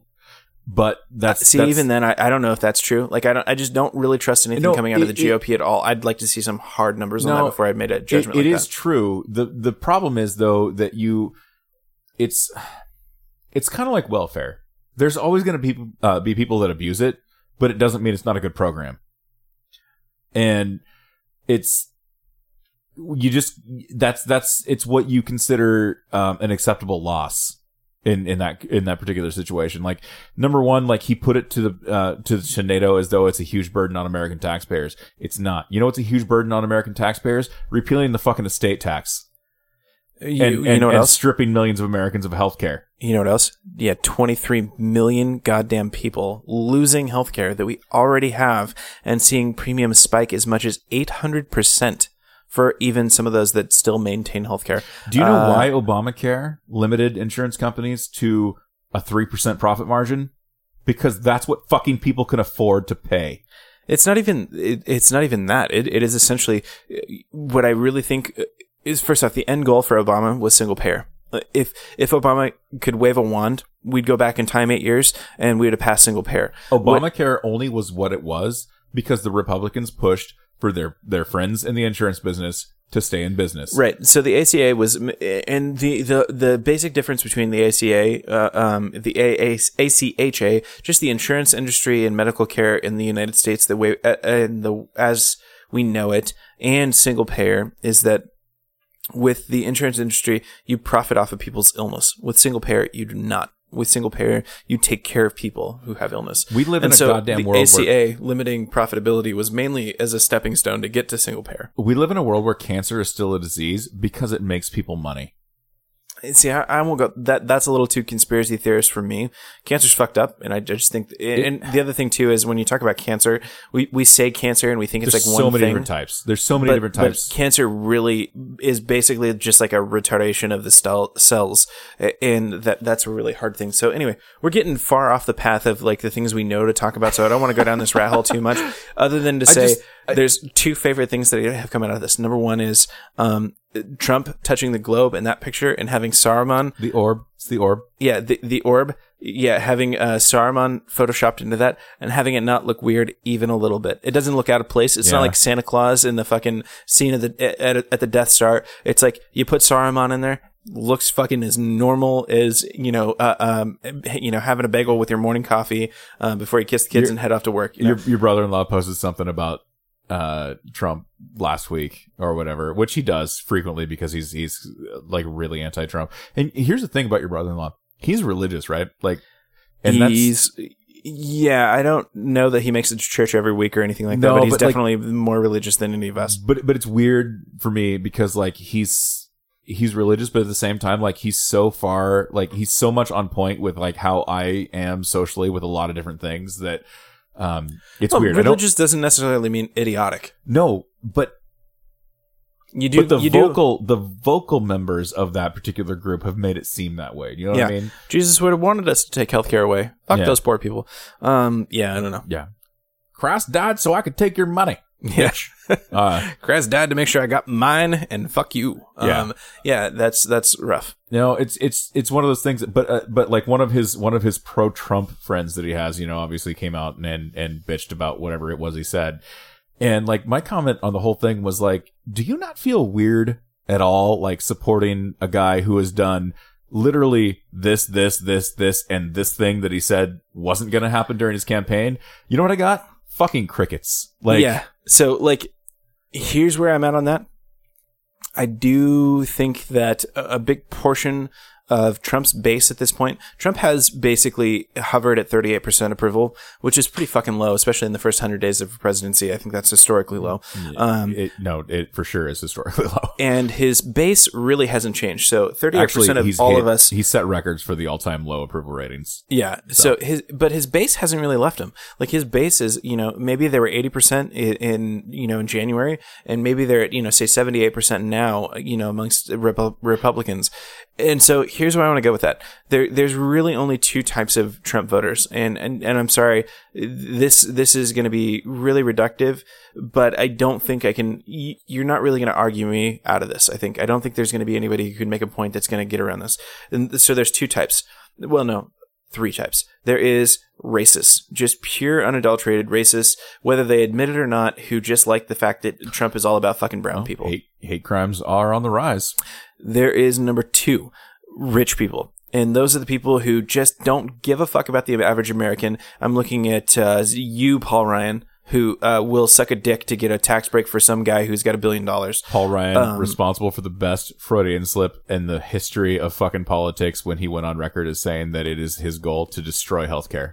Yes. Uh, he didn't. That's not even a slip. He just, oops, uh, wrong note card. That was for the uh, donors meeting later. Right. Um, so uh, there, there's there's people like that. There there's uh, the the Republicans who will support Trump simply because he's a means to an end. As long as they control the power in the White House, the the Senate, and the and, and Congress in general, um, they will be able to pass you know these ridiculous sort of bills in which uh, the wealthy you know make out, but every you know 23 million Americans lose their health care.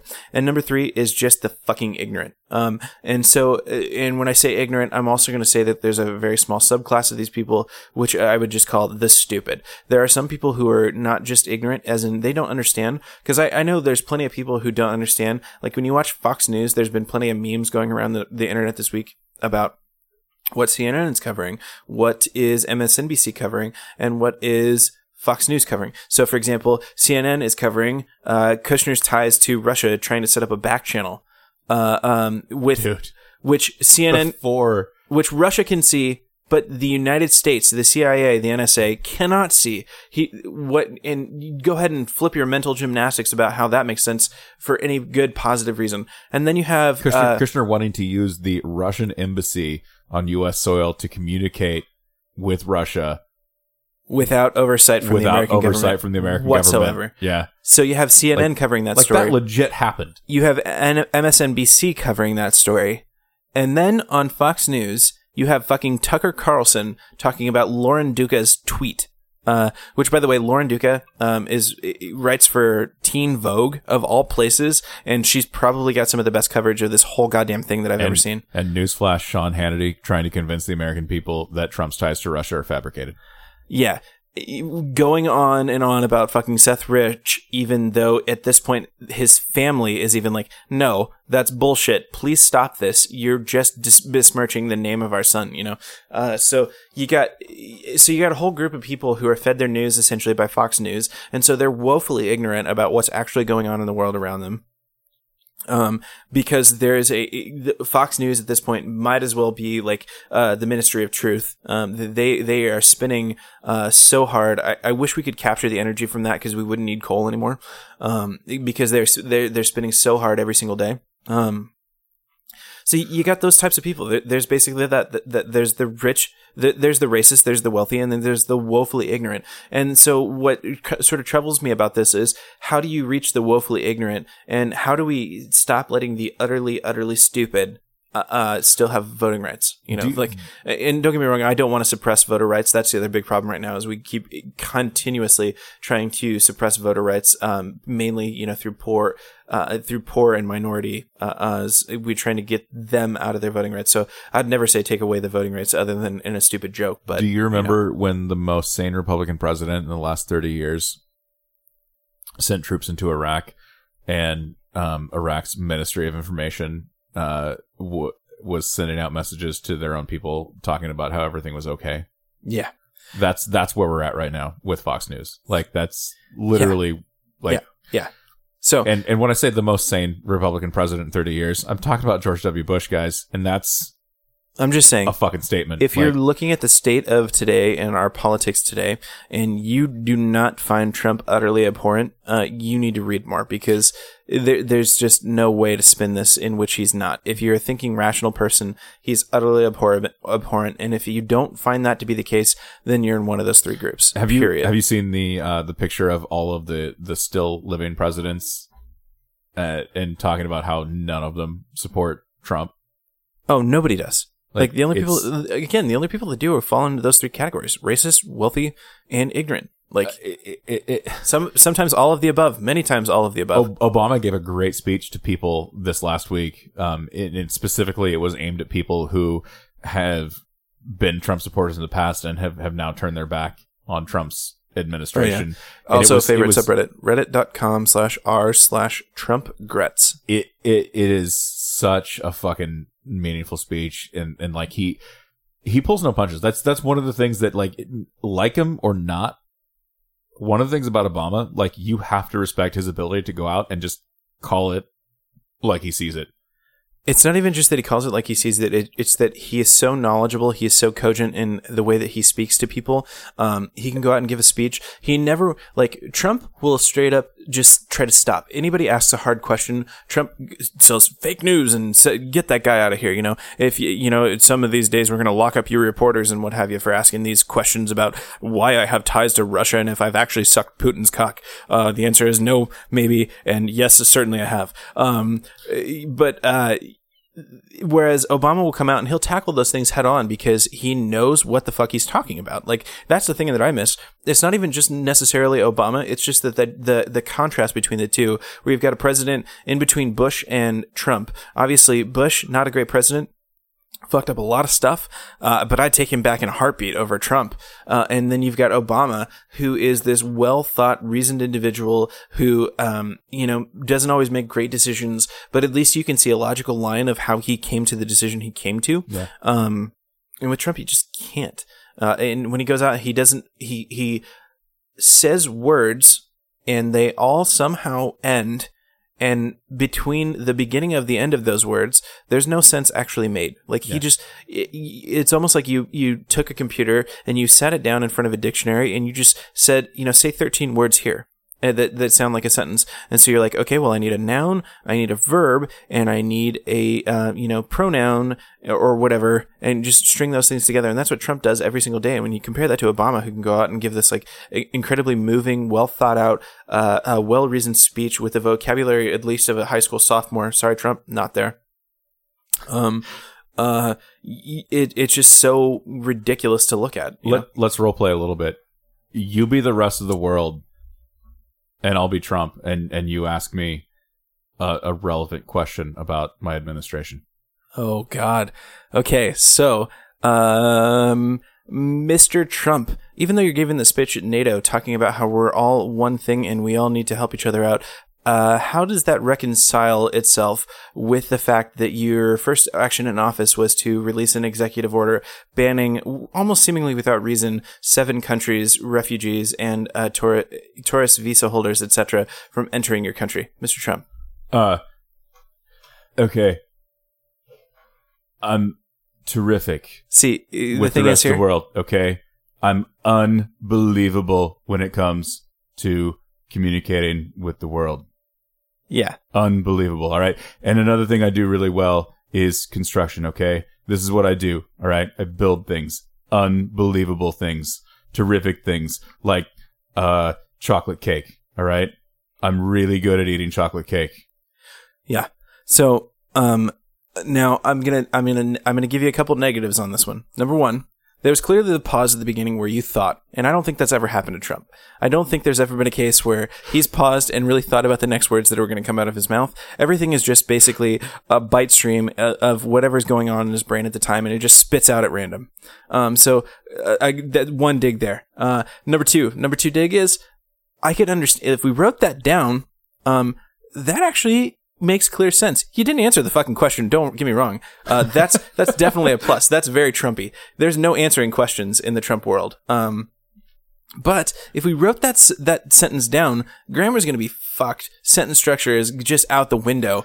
But it does make a reasonable amount of sense. You maybe sound like a four year old. Um, I, I could say Which this. is getting there. I can say this with surety. Okay, no president has been treated as unfairly as I have. Okay, yeah. never mind the ones that have died. Yeah, or been murdered. Okay. Anyway, we, we, this is a fucking rat hole. We we gotta get off this. That was now. awesome. No, it, it's Yeah, we Just- haven't talked about it in a couple weeks.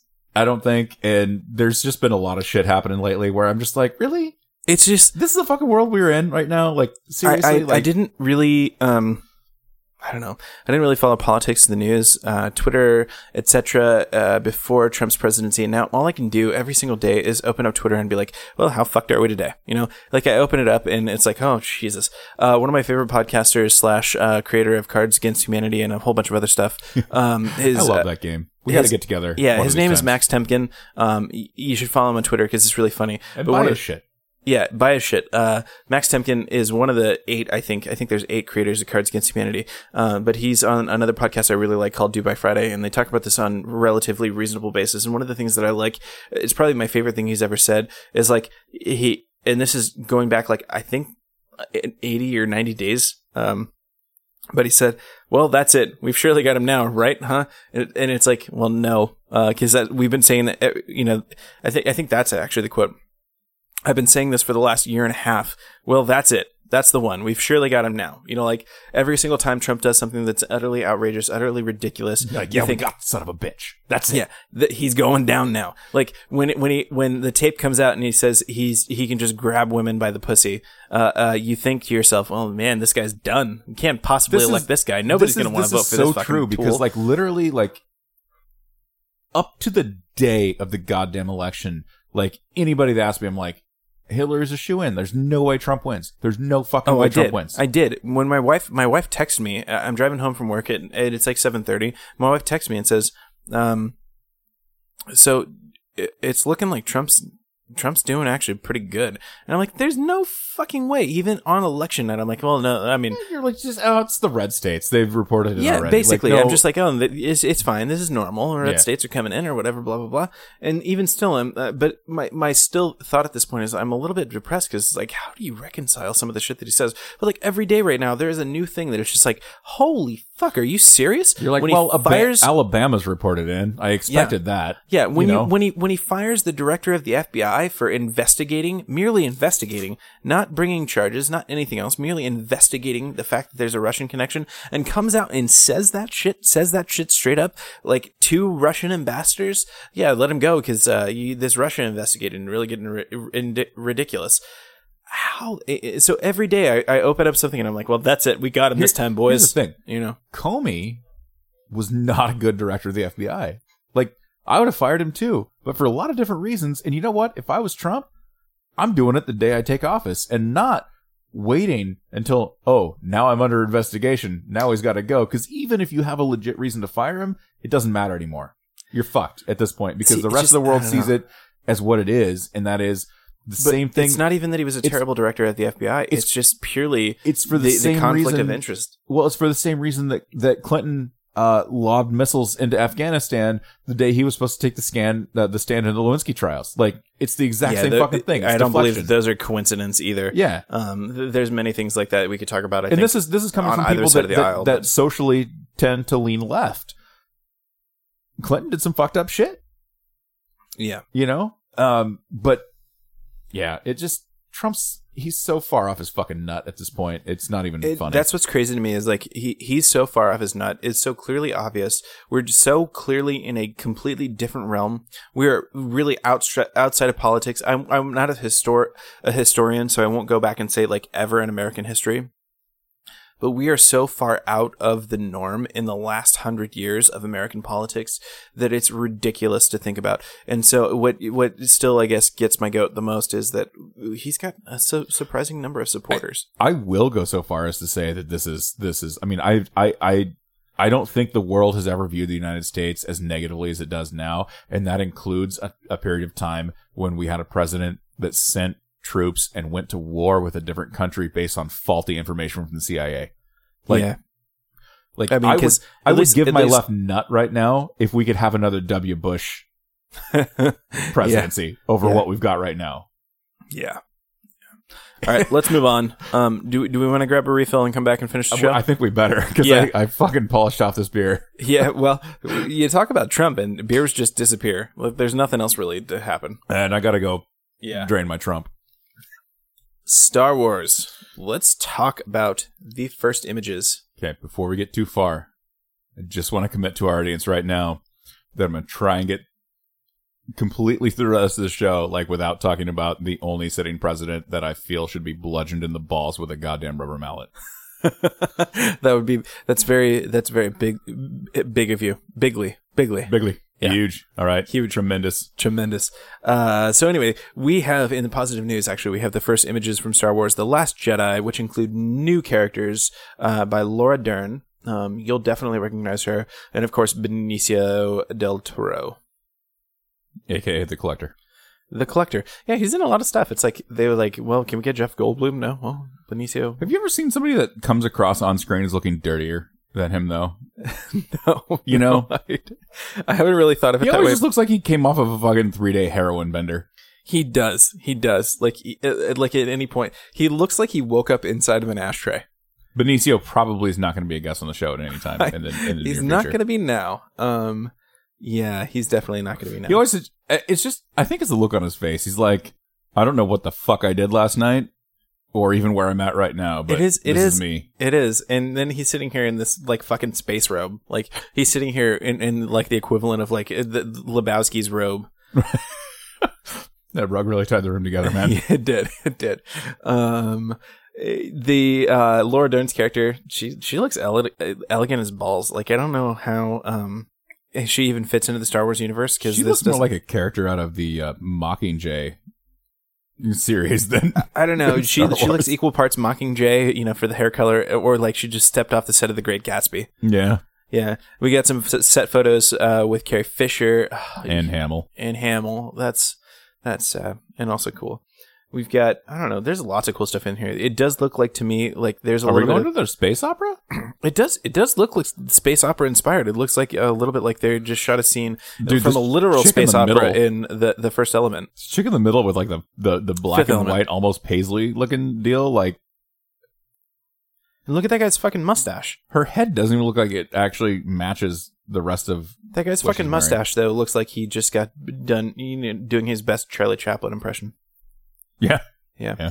Um. So th- this, I don't know. This this the set pieces here so far. These character shots are kind of strange. The the set shots are cool. Uh, you get to see some kind of neat stuff there. Um. So I don't know. Go check this out. There's a lot of interesting stuff here. This should tell us a lot about the sh- about the we got, show. we got Bill Weasley over here Yeah. and Kylo Ren. Yeah. Yeah. Dude, this this this Oh, photo, the shot of Rey. Rey sitting with Chewie. No, the shot of Rey with a lightsaber. Oh man, I cannot wait for that. Like the the trailer. Every I I I, I don't know. She's so cute, like just like every girl cute. You know what I mean? Like She she has a little bit of a girl next door thing, um, but she's so like I love how capable she is. Yeah. Especially compared to like her other counterparts in in the in the the movie. So I mean, I don't know, she's gorgeous, but um, I I think uh, one of the other attractive parts is just how incredibly capable she is. No, I watched I watched the the Force Awakens again recently, and just like how she carries herself on screen and the emotion she's able to convey and all that kind of stuff. Just it it blows me away. Like, um, I'm gonna get shit for saying this, but like in some ways, the Force Awakens is almost better than some of the previous Star Wars movies, like even the original trilogy, just because of the fact that like um, we went back to having relative unknowns be cast in the lead roles, even though we had some returning characters with, you know, Han Solo and, and Leia and stuff like that. But like the unknowns that we're getting now John Boyega and Daisy Ridley, like you know, to to name like the top two, they're so much more capable as actors at this point than what like than we got out of Mark Hamill and even even Harrison Ford Yeah, uh, And back at the time. I'm sure he's saying that not to disparage either because they both No, no, did no. admirable jobs. But No. yeah, it's crazy. Like you can see, there's a little bit of rust, not rust, but there's a little bit of like a. They're a little green. I'm not uh, talking on- about like their capabilities now. I'm talking about their Hamill. Capabilities like in green 77. Like if you look in 77, like like none of them are are, are accomplished or, or anything like that. But like you look at John Boyega, and like you hear him talk as a person, and then you look at what he's doing on screen um, as Finn. You can't tell me this guy doesn't have chops. Oh no, for sure. You know what I mean? Um, it's just it's just a different breed that's that's out there right now. Like uh, thespians, if you will, have have have reached a point where like CG and other things like that have kind of dominated uh, the the filmmaking process so much that like if you're an actual actor, like you have to go out there and act your ass off if you really want to to convey yourself on screen Yeah, um, because they'll just replace you with a goddamn robot or a computer generated image, you know? Um, and it's uh, a different world too because like when they were casting for Star Wars, like I think they, you know, they they were making kind of a big movie at the time, um, but they cast, you know, like it, it's also like they went like when they were casting, they like went one step above porn. Um, they were making a big movie, but at the same time, it's a crapshoot. Yeah. So uh, I don't know. The the actors on on you know like a New Hope especially are just a little bit more green than anybody is on the Force Awakens. In 1977, um, I'll remind you guys that uh, Star Wars, the Star Wars name was not a license to print money. No, no, no, no. so yeah. Uh, man, these shots are really good though. Uh, Mhm. my next, I think, first off, Carrie Carrie looks amazing in all these shots. The the one that's I think probably gonna, I, I guess, hurt so good is is the picture here with her daughter Carrie uh, Billie Lourd. yeah, yeah, uh, seeing Rey next to Luke Scott, God fucking damn it, do I love like wise Jedi Master Luke? Like, Mm-hmm. holy hell, is that every single time I see him in anything, especially these shots like where he's here standing next to Rey, is so good. The Um, actually, the, the the I mean, the iconic shot is probably going to be uh, Mark and Carrie, It- Dude, their their dude. brother sister hug. that it, it's such an amazing shot. Um, I- I'm glad that happened like before she passed because honestly, like this is uh I have a hard time not choking up looking at that picture just because it's it's I mean without sounding you know weird or artsy farts or anything like that it's it's a beautiful shot of those two i mean they've they've been through so much like together and separately um I mean, i'm, I'm glad they got that moment thi- this picture really does, you know, have a thousand. It it really does tell a thousand words. You know, like, uh, or is worth a thousand words for sure. I guess that's the saying. yeah i mean I just invented that saying. There, there's more stories to this bump. picture than what you can see. oh yeah, for sure. It's it's. I'm happy for both of them that they got it. You know, Yeah. before for sure. so Uh, next up, we've got Kathleen Kennedy saying that they will decide on a Star Wars spinoff in June. So, Matt, tell me about this because I don't know what this is at all. um so you know we obviously know that we have um episode eight coming up. One of the things is this article revealed that I wasn't positive on until now is that the Han Solo movie is actually slated for a May release. Okay, Um, so that we makes sense to me. We've got um, in December we've got episode eight, and then five months later we have Han Solo, and then a year later we have episode nine. Episode nine is also slated for a May release of, in 2019. So they're changing the cadence. Uh, that actually kind of makes sense. They're gonna stick the two. They're gonna stick Han Han Solo next to um, episode eight, uh, uh, rather than having to you know episode nine come out really closely to the other one. yeah, well, I mean they. My understanding is originally they wanted um, episode eight to have a May release as well, but they they realized it was probably a pretty daunting task. Yeah, it- honestly, I I like kind of having them as Christmas releases. I do, but I don't. They're, they're, I mean, don't get me wrong, they're big summer movies, um, but I, I did, I really enjoyed the Christmas release. Here's here's my thing. We had absolute shit weather when I drove you and I to go see episode seven, yeah, right? Yeah. Both of us braved shitty fucking snow and ice conditions to go see Rogue One. I'm just saying, if I had to have a Sherpa and like wear the fucking tennis shoe shoes, you know, the tennis racket shoes, we would have done it. We would have. We would have. But and and we'll do the same thing this year if it, if if that's the case when episode 8 comes out. We will. It's just that's the nature of the beast. Like in my I'm family my skis right my now. family as much as as they fucking hate me uh for going to see any of these Star Wars movies without them. I'm just like, look, it's Star Wars. I'm me. This is who I am. Star Wars comes out, I go see it opening day. yeah, Like there's we're there is negotiating. no there- there is no like well can't you just wait a couple days for us to be here? No, I fucking can't wait a couple days because it, within 48 hours of time, Twitter, Facebook, whatever else will have spoiled it for me, and I'm no, don't Yeah. put that evil on me. We're not negotiating. I'm just Yeah. telling you the terms of the deal. Yeah. Um. So, so that's kind of the thing, and the beauty part of it is my oldest daughter. Like by the time this movie comes out, like if she happens to be with me during that week, like I'm gonna take her with me. Yeah. It's just because she's old enough to go. Like it's it's that whole sort of thing. Like Plus, Ems, Ems is, I, I think she could. Is she into the original trilogy or into Star Wars so far? yeah, she digs it. Yeah, I- and I, I just think, especially with Rey, with you know having a, a female lead and stuff like that, like I just I'm I'm almost a little bit jealous of girls of of you know around that age because if it's at all formative in the way that you know like say Star Wars was for us, uh, man, Emmy Emmy is so much like me that it's not even funny. Like with one glaring difference, and that is I went to her band concert this last week. oh yeah, we talked about this off air, I think. Yeah, I went to her band concert this last week. Um, they did the um uh, uh actually they did they did a couple things like the actual concert themselves. Her jazz band, they did the the Cantina song from Mos Eisley, Oh, nice. right? And it, I I actually have full the full video of that of that happening, which I may send to you. I may send to Yeah. you so, so I can have you polish it up and and whatnot before we put it up on on the on the show. But Yeah, make it happen. um, they also did um, the um, intermediate and advanced band got together and did a medley, and it was um, Star Wars, the the actual like opening title Star Wars music, the Jurassic Park theme, and then the ET theme. Like they Don't they you did- just feel bad for the kids that like were in band and all they could play was like Beethoven's Ninth? Right. No, like I I have good experiences with band. I was never in band, but like when I was in middle school, my my middle school band did uh the Batman, the 1989 Batman. Oh Right. man, The do, you know, and that's such a good yeah. fucking Elfman. Elfman, Yeah, Elfman's Elfman, god man. tier Yeah. for sure. Well, yeah.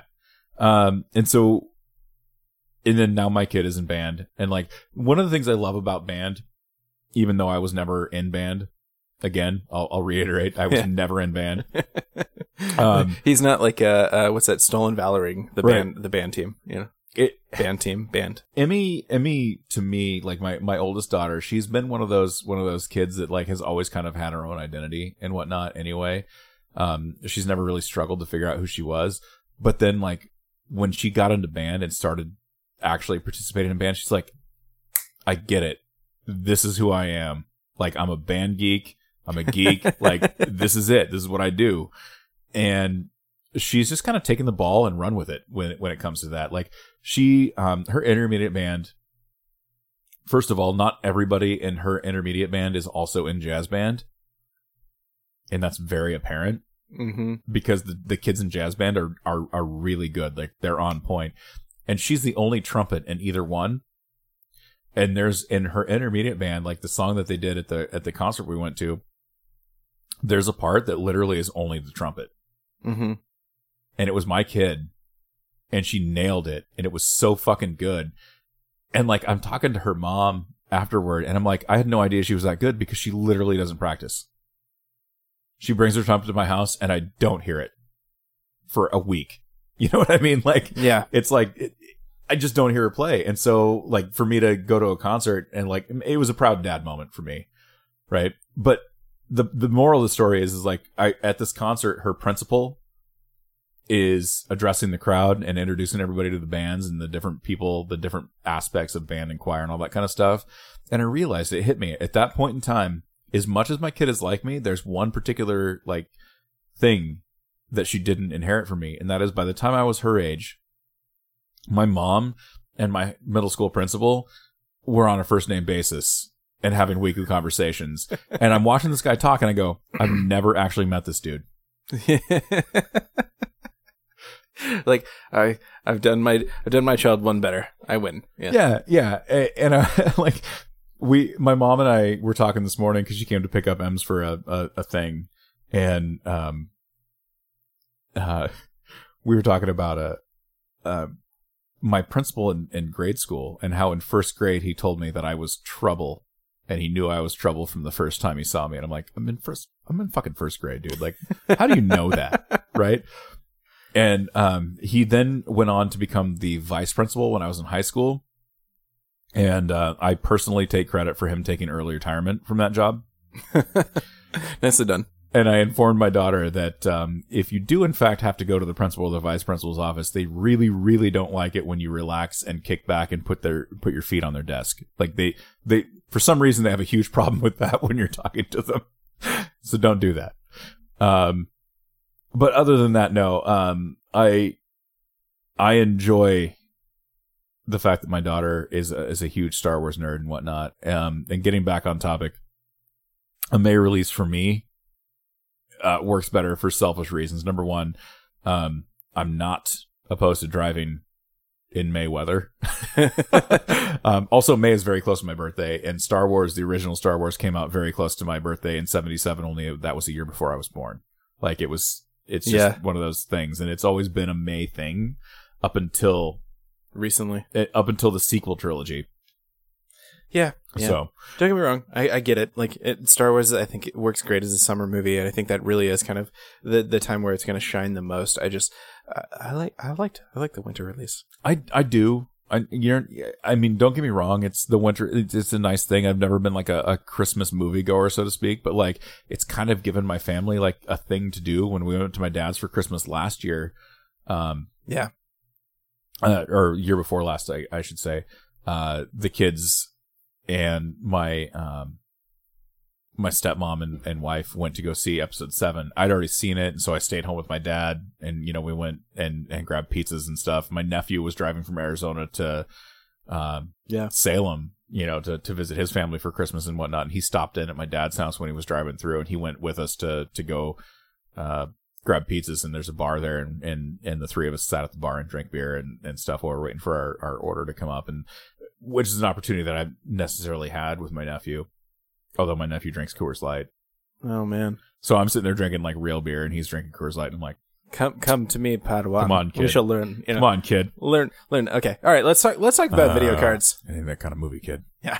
No, the Kathleen Kennedy story. We didn't finish it actually. Okay, fine. Um, so we know that Han Solo is happening. We know that episode nine is happening. What we don't know is what they're doing after episode nine. That is the decision that they're going to be making Yep. Let June. your rumor cycle begin, kids. We have no idea what it's going to be. Um, I'm so hoping discuss. Boba Fett. I'm hoping Boba Fett movie is is is next I- up. Yeah, I don't know what's going to be the next thing, but I don't see how we don't get a Boba Fett movie at some point soon. Yeah. All right, now let's talk video cards. Yes. So Eddie and I, in the last month and a half, have both gotten new video cards. That's right. Um, I was using a GTX 960 uh, 4 gig card from EVGA. What were you using prior to? Radeon 6450, I believe. 6450. It's a venerable beast of a card. Uh, it runs Minecraft only a little bit choppy. was it the fanless one that I gave you? Yeah. What were you running before that? That's what I'm going off of. like, what was okay. your actual So before card? that, my video card died, and uh, I, I'm not making the Reebok money yet, so I, I I couldn't replace it for a while. So the video card I was using, using before that was a Nvidia GTX 560. Okay, 560. Not a bad card. No, it, was actually a pretty good card. Um, when I got the card, it was probably around the time that Skyrim was coming out. It had maybe been out for a few months at this point, and uh, specifically when I went looking for it, I, I basically was just looking something that could run that game reasonably well. It being a good example of like the type of game that was coming out at the time. And with Skyrim, I got you know high settings, so Yeah. Maybe even ultra settings on that one, and it ran great. So uh, that was pretty much a solid card. Like it didn't start to choke until I think the first game it started to choke on a little bit that I, I tried to play was Fallout 4. um, Right. and then I had to start turning down settings and stuff like that. And so uh, it it died, you know, shortly after I started that game, and I hadn't really gotten to touch it since. And you know, four or five months later, I, I finally could upgrade, pay, get a new card, and uh, this time around, I got the 1060. So okay, so here's the thing. Um, Eddie got aboard with the Nvidia chipset before I did. I've kind of always been a Radeon guy, and the reason for that was that um, I had a Radeon card way, way back in the day. Like the first uh, PC I ever built had a Radeon card, and it was a Radeon All in Wonder card. I had an all in wonder too. Um, and so that was what I knew. And once you once you have a card that you're familiar with or a chipset that you're familiar with, you kind of tend to stick with it, um, regardless of of whatever may be out there on the market and whatnot. Sometimes you do, sometimes you don't. I, I would say there's probably a lot of people with video cards that would go back and forth Well, ba- based on whatever was the best thing at the time. And this this one was kind of a tricky one for me, but uh, I think right now Nvidia sort of has the leg up. So for me, it was kind of an easy choice to go back with Nvidia again. Radeon though, um, Radeon had the first chip though that was HDMI compliant with audio. Um, and that's the that's the reason I stuck with Radeon even post All in Wonder. Um, it wasn't until I became an IT guy Mm-hmm. which I've always kind of been, but now I get paid for it. Um, but one of the perks to being an an IT guy is that you get pieces of hardware uh, thrown at you every once in a while that you you don't normally go out on a limb and buy if you're Yeah. uh, an average consumer. Um, and so I started with uh, with an Nvidia card. It was a 760, I think, Ti maybe. Yeah. Uh, OC. um, a three gig card, and that was that was my first Nvidia card. And one of the things I noticed immediately is that the software support, and and when I mean support, I mean like the the embedded software, like the GTA, um, the Nvidia Experience app, um, heads and tails better than anything that you get from an AMD slash Radeon, uh, a chipset card. Like it's it's kind of like a little advisor and you don't have to use it. It's not required to use it, but it's really cool because what I like about it is like it'll just pop up in my system tray and be like, "Hey, there's a new driver for this card. You Yeah. want to download it?" I do like that. In fact, that's the only thing I, I really, really like about that. There is actually, I think, in the uh, GeForce Experience app, like an optimizer, like you can optimize games for the Yep. card, Absolutely. um, or or you know, um, optimize settings for your computer for particular games, which is kind of cool. Um, yeah. Anyway, it's it's not so much that; it's just that right now I think the performance is like a little bit better than uh, um on the Nvidia side, and it swings back and forth. It, it's Yeah. very much a pendulum, uh, depending on what year you're talking about. Like I remember just a few years back, I want to say it was the R8 or something like that was pretty much dominating whatever Nvidia was doing at the time.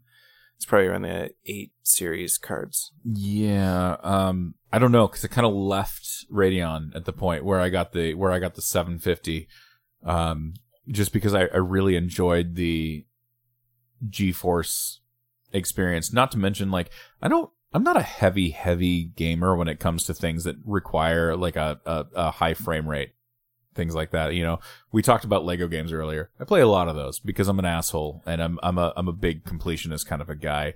Um, although I do like Tomb Raider 2013, for example, um, or Rise of the Tomb Raider. I like those games quite a bit. Fallout 4, I like quite a bit. Um, there's a lot of games that I that I enjoy. Again, Fallout 4 though, another one of those games that's pretty massive, but it's also very um, objective oriented. Yeah. And um, I'm a role playing guy, from the start. If you if you give me a character and then say this is what your character is supposed to do, I will go do that thing. Yeah. um, but then when it comes to Lego games, like I'm a, I'm a completionist. Like I will go do that thing, but then I'm also going to go unlock this and I'm going to unlock that because I want to get as close to that 100% completion rate as I can. Um, and some of these games are massive. Yeah, for sure. Uh, so that being said, um, I, I, I upgraded from the 750 to then I got a four gig, um, it, it's, it's an EVGA, um, 960 card is what I was using later on, um, which actually gave me quite a bit of, of, of advance. It's still 128 bit, uh, technology, um, on the, on the memory level. Uh, but heads and tails better than my 750 was. Eddie got a hand me down Radeon for me. venerable card. It at least allowed me to run all my monitors, which was at the point All your all, all, monitors. I- all I could hope for at that and you point. could play you could play Minecraft on it if you wanted to. Yeah, in Windows when I when I Windows tabbed, you know, task view, it was only a little stuttery. Right. Yeah. Yeah. Um, so then Eddie got a new video card about a month ago. Yeah, something like that. Um, and you got the 1060. I got an MSI GeForce 1060 DirectX 12's GTX 1060 Armor 6G. The the product names for these on Newegg site are pretty awesome. That's all I gotta say. So yours is a 60 gig card. It is. Um, I, I believe that was one of my recommendations. It definitely was. um, and then just this week, I upgraded mine. Um, I'm still on a 980. The difference is though is that I got a 980. Um, what is it? It's a classified edition Kingpin card by EVGA, which is a 256 bit card. It's four gigs. The goddamn thing is massive though. I sent Eddie a picture of it um, on my leg. It literally is is like the size of of my thigh. Yeah, the uh, the the the card I got to the GTX 1060 from MSI, not much different. Like um, it, it- was a little like, is this gonna fit in my case? You know, like, and I don't have like some like micro ATX sort of setup. I, I have a you know a pretty big ass, nothing compared to your guy, uh, but I have a pretty big ass, you know, um, um regular ATX What- a size case. You talking about my pal here? Yeah, I'm just saying that's a team lift sort of thing, right? Like Yeah. when when it comes time to move, uh, you get a friend, you help him carry it out. You know. Yeah, it's just funny because I brought that card home the other day, and the wise old man was here, and like, you know, he he's seventy, fucking whatever, seventy three, I think, and uh, or he'll be seventy three this year, and like I like heft my case up onto the table here in front of us, and I'm I'm like taking components out and blowing things off and whatnot. And I'm, he's looking at me like I'm half retarded, I think, but Yeah, it's just funny because, like, um, I don't know. I think th- th- these cards look not unlike a shield helicarrier. Like, at any point, I, I expect that Iron Man's going to fly out of the side of one. yeah. Um, does yours have LEDs? No, I don't think it does. Mine, mine definitely has LEDs. I'll have to show you before you leave because you can definitely see, see them through the window of, of my case oh, and whatnot. nice, but nice. I sent Eddie a picture of it on my leg, and I was just like, "Well, here's the good news. Like, if we buy the Cessna that we've been talking about for the show, like, we'll be able to just land it right on my video card." Yeah, I, I assume that if um it, my my card gets hot enough, or uh, any either of our cards get hot enough, and we spin up the fans, like we could set you know somebody on top of it, and they could just like hover above, you know, from the. It'd be like one of those uh you know like the the, the parachute practice things. Yeah, gigantic ass fan. Like, yeah. Um, if it weren't so hot already, um, you could probably cool yourself off with those things. But yeah, yeah. No, um, the one thing that I did notice about my new card, and I'm sure you've noticed numerous things about, you know, what your new card can do compared to your old card. Um, I went from a 960 to a 980. All right, not a huge jump in Mhm. in terms of technology, but like the huge the huge difference is like the difference between a 128 bit card and uh 256. Um, and I'm not gonna, talking about a Titan. Like I'm I'm talking about a four gig 256 card. Like a Titan is a 12 gig card, or Titan X specifically, like is a 12 gig card, and it has like a 768 bit memory bandwidth on it. Like it's it's huge. like it's just it's yeah. fucking ridiculous. Um, but one thing I did notice is I was talking to Eddie, like I was running Tomb Raider before we got here, and I was getting a solid 50 frames per second on ultra settings, and my card rose in temperature from 34 degrees C to about 62 degrees C, I think is where it went to. Um, still well within like acceptable range and stuff like that. It didn't labor too much. Like I never, I, I didn't drop frames massively. Like, like I did even on the, on the 960, I dropped frames pretty massively. Um, when I was running stuff on ultra settings. yeah. Um, I am getting some think, frame drops uh, on certain games, eh, but I think that's more related to me being on the Windows Insider program than um, the actual card. Because like if I, if I do it fresh off a reboot, I, I get significantly less frame dropping. yeah, And, and like I'm I'm talking about like Witcher 2. I was playing Witcher 2. I've got settings cranked up on that. And I I was getting a lot of frame dropping, but you know, rebooting seemed to mostly solve the problem. Yeah, and and that's I when I texted Eddie about the new card, he was like, "Fuck you," you know, kind of kind of a thing. And I was like, "Didn't you just get a 1060?" He's like, "Yeah, but like, I didn't buy like his words. He's like, I didn't buy like the high end card. Like your card is is gonna be, it's gonna outperform certain cards, whereas my card runs middle of the pack kind of a thing. Mhm. And I haven't necessarily noticed that. I mean, we're kind of at a level where I think both cards are going to be pretty solid choices for most of the things you're going to want to do. And you're not going to really notice them until you get into like some really nerdy shit. Like if you've never opened up a like FPS, like show me the stats on my card while I play this game sort of thing, You're not going to notice. you're not going to notice. And and so I, I'd say either one of us are probably going to be pretty happy with that because uh, I have done that, but I don't do it often. Like I'm not sitting there like, oh, f- fuck, 45. What what the hell? How am I supposed to play this game? You know, and uh, throwing it out and trying to you know get a new one or something like that. Well, and neither one of us are playing like Battlefield or anything like that. Where like, and that's that's like the high end cards and stuff like that. When it, when when people are talking about, oh yeah, my card, my card will do 90 FPS and blah blah blah. Like they're talking, you know, when they're playing like Battlefield or um, FPS is I think the the it's um, it's just the first online person stuff. shooters in, in general. I think are the ones where you really go heavy uh, uh, FPS. Um, first person shooter frames per second. That's confusing. yeah, Um, w- they, where you really of go both the same thing, but Yeah, where you really go. I mean, I guess it's kind of analogous because uh, FPS first person shooters, you want a lot of FPS frames per second. Um, so that gives you that leg up. Yeah, but the thing is here, if, if all you're looking for is FPS, you know, like you can turn down the settings on the card a little bit, and that doesn't really affect gameplay super much, except for it doesn't look as pretty while you're playing. Um, but yeah, either of our cards I think are going to do pretty admirably on anything you know you can throw at it right now. So um, maybe you can't go to Ultra on whatever, um, but they're gonna they're gonna be a good gaming experience and certainly fantastically better than um, whatever you're getting on Xbox, Xbox or PlayStation 4, which is what most everybody's playing on. So Yeah. And I mean, the reality of the situation is like, it doesn't matter what video card that I have in my system. Like, I'm going to look at it and I'm going to be like, well, Lego Batman still looks good. Yep, same here. It's like Elite Dangerous. Uh, we game's been out for years now, but um, still looks good on my rig. So whatever. Yeah. I'm like, well, I could still play Doom. You know, Yeah. old school Doom. Wolfenstein. Wolfenstein You gotta run it 3D. in a DOS box, but yeah, it's fine. Yeah. Wolfenstein, I, I did just buy on a Steam sale. I think it was six bucks. Wolfenstein New Order, good game so far. Like it. I've, I've not played it.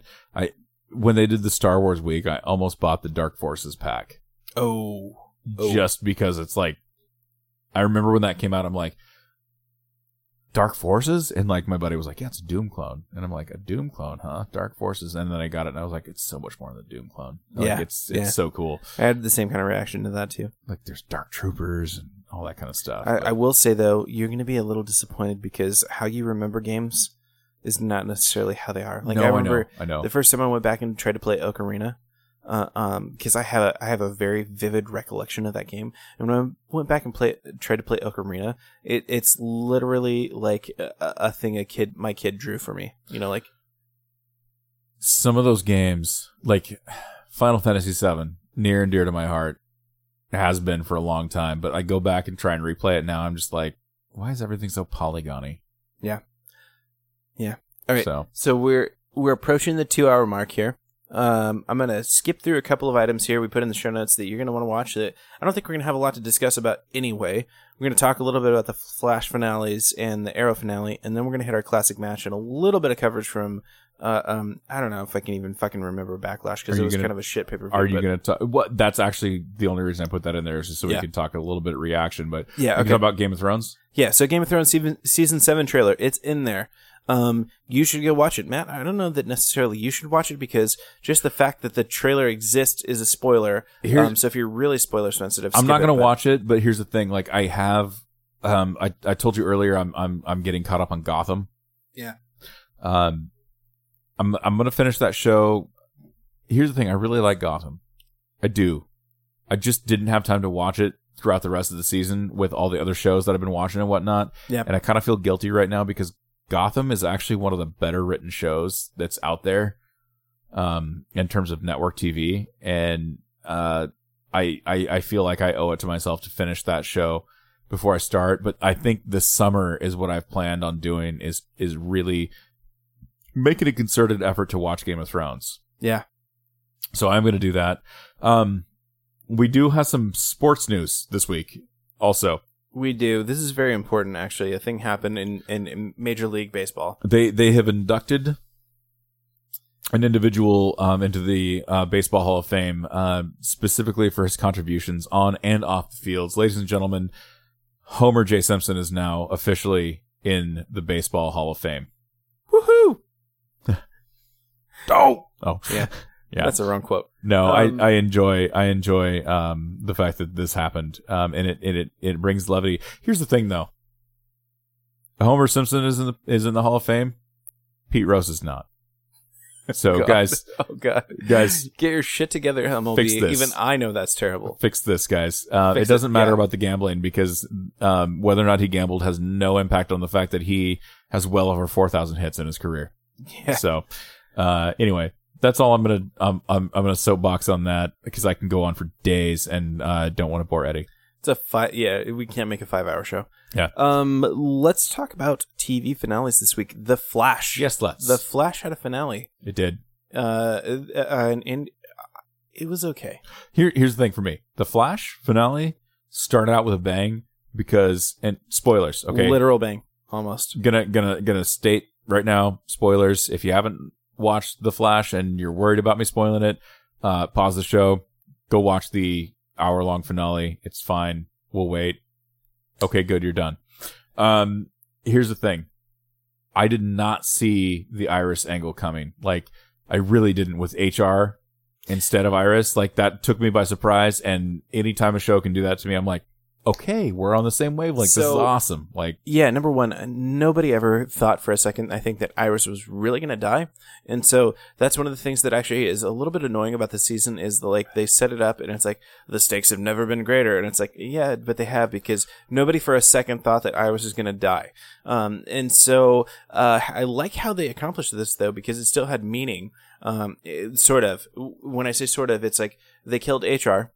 Nobody wants to see a, a, a Tom Cavanagh character die, though. That's Yeah. that's kind of So- the thing. what, what I mean, it, using HR as the sort of the stand-in, I thought that was pretty clever how they did that. They killed HR, um, and, and at first I'm like, oh, but Tom Cav, and it's like, no, no, fucking Tom Cavanagh's been like eight characters. He'll just be, he'll come back next season and play like one of the Rockettes or something. He'll be the dog, yeah.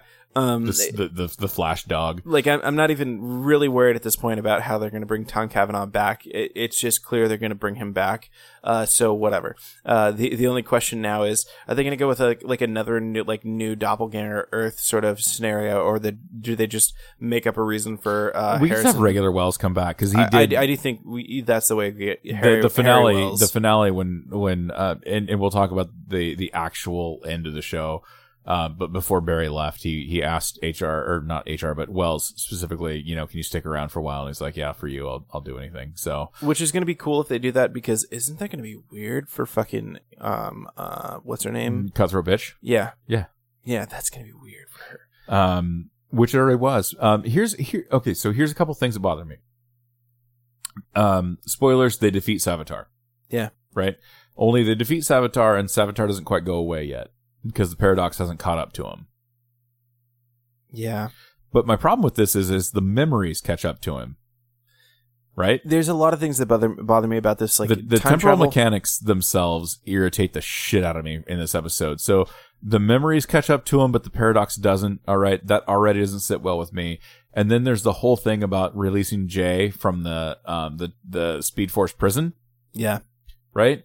So they defeat Paradox or uh Savitar. The Paradox finally catches up with him, and then all of a sudden there's this giant fucking electrical storm happening over Central City. Barry has to sacrifice himself and go to the prison because it's hungry. It needs somebody. There's like you can't take somebody out without having somebody in there. All right. But the whole reason that prison exists is because of Savitar. And if there's no Savitar, if he never existed, which is what the paradox said, um, then there's no prison. But for some reason, there's still a prison, and yeah. blah blah Just blah. time travel here, like the the, the uh, GIF I sent you. I think I've seen that floating around for a long time, and it's the the the GIF. It's a speed. It says Speed Force. I ain't got to explain explain shit. You know, like Yeah. and that's ex- essentially the thing, and that's es- essentially what the writers are doing. And I really had hoped the Flash TV writers were going to do a little bit better than this, but at this point, we are getting to the level of like, well, Speed Force. You're like, uh, well, that doesn't really make sense. And then the writers Nope, just Speed go, Force. Speed Force, Speed Force, Speed Force. Um, what's but what if Speed Force? Uh, so uh, I'm getting a little annoyed with how they're using that, and I hope that when we come around to the next season, they do a little bit better job at that. Well, we do have um, early early early bird warnings saying not warnings necessarily, but early bird saying there's no speedster villain next season. I So mean, hopefully point, the Speed Force is kind of kind of have to not do a Speed Force villain. I- at I least don't- for a season. it's going to be interesting figuring out how they do a good villain because they've they've really kind of run the gamut of the rogues uh, um and the typical speed uh, uh, flash villains at this point so um i'm interested to see how they handle that because I don't know. There's there's a lot of different directions they can go. I'm glad to see that they're not going to do a Speed Force villain. Um, but the the thing here is that the writing this season has been kind of weak, It- and it wasn't really a whole lot better in the final episode. not so- as ironclad as it's been in the past. And, and honestly, here's the thing: I don't even know that the writing has been worse than seasons past. Uh, but what I do know is that Arrow, in particular, has stepped up its game. Good uh, this segue. season. And I'm not even trying to segue yet. Um, I'm just, but but I, I don't know that we can really talk about the Flash um, any more than we have. Um, Iris didn't die. HR did. Um, Earth two, three. Is it?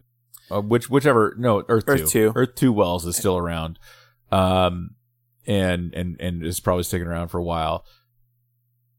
I didn't like the temporal mechanic pieces of it, which is you know Yeah, the whole premise is a little bit annoying to me. Like that they went with like uh, uh I pick apart Back to the Future all the time for the same thing, though. It's not, and, and I don't even see Back to the Future actually did a much better job with not like two time though. mechanics. Two two is the part that bothers me Yeah. with with some of the things that happen, but um, because old Biff never would have been able to return to the same future Yeah. to return the See, car. there's That's, that's the biggest thing. There's but different time travel theories, like, and this is what bothers me about the Flash is because they kind of fuck it up within their own universe. Like, there's this theory that time is sort of a thing that cascades down, and so like you could have that and make Back to the Future two work, and, and as long as you're consistent, whatever. Uh, what was or, or there's the thing that uh, time is instant.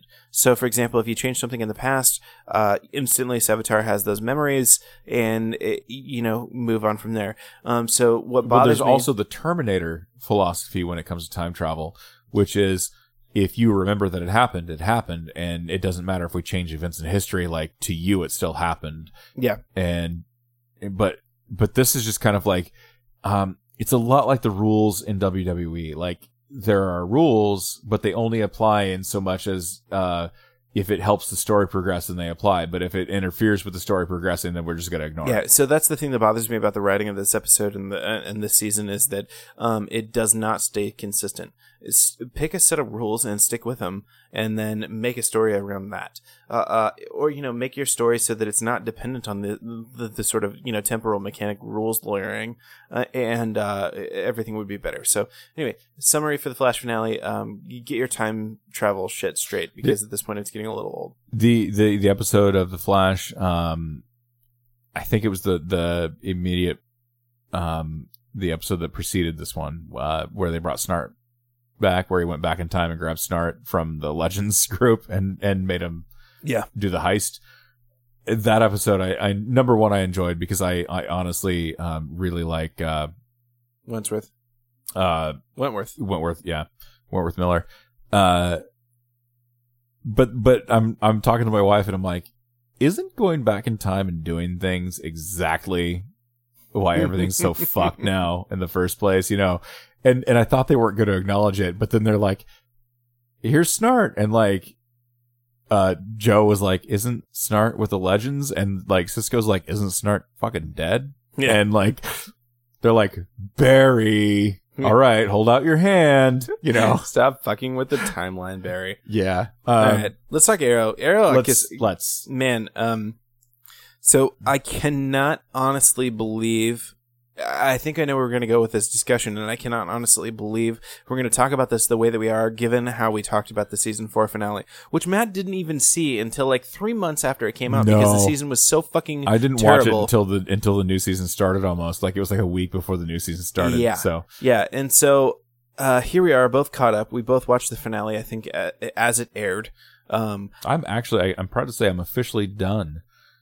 I've watched all of the CW superhero shows now. yeah, Like, I'm caught up on Legends. The only one I'm behind on still is Supergirl. you should watch it. I'm I'll just get- saying I'll that. I'm not. it, I'll I'm not gonna. I'm not gonna pressure you, but you should watch it. It's good. There's good things that happen. So Okay, so um, th- that's a good state or encapsulation. Uh, we have season four, which is without a doubt so far the low point of the the series, and the finale in particular.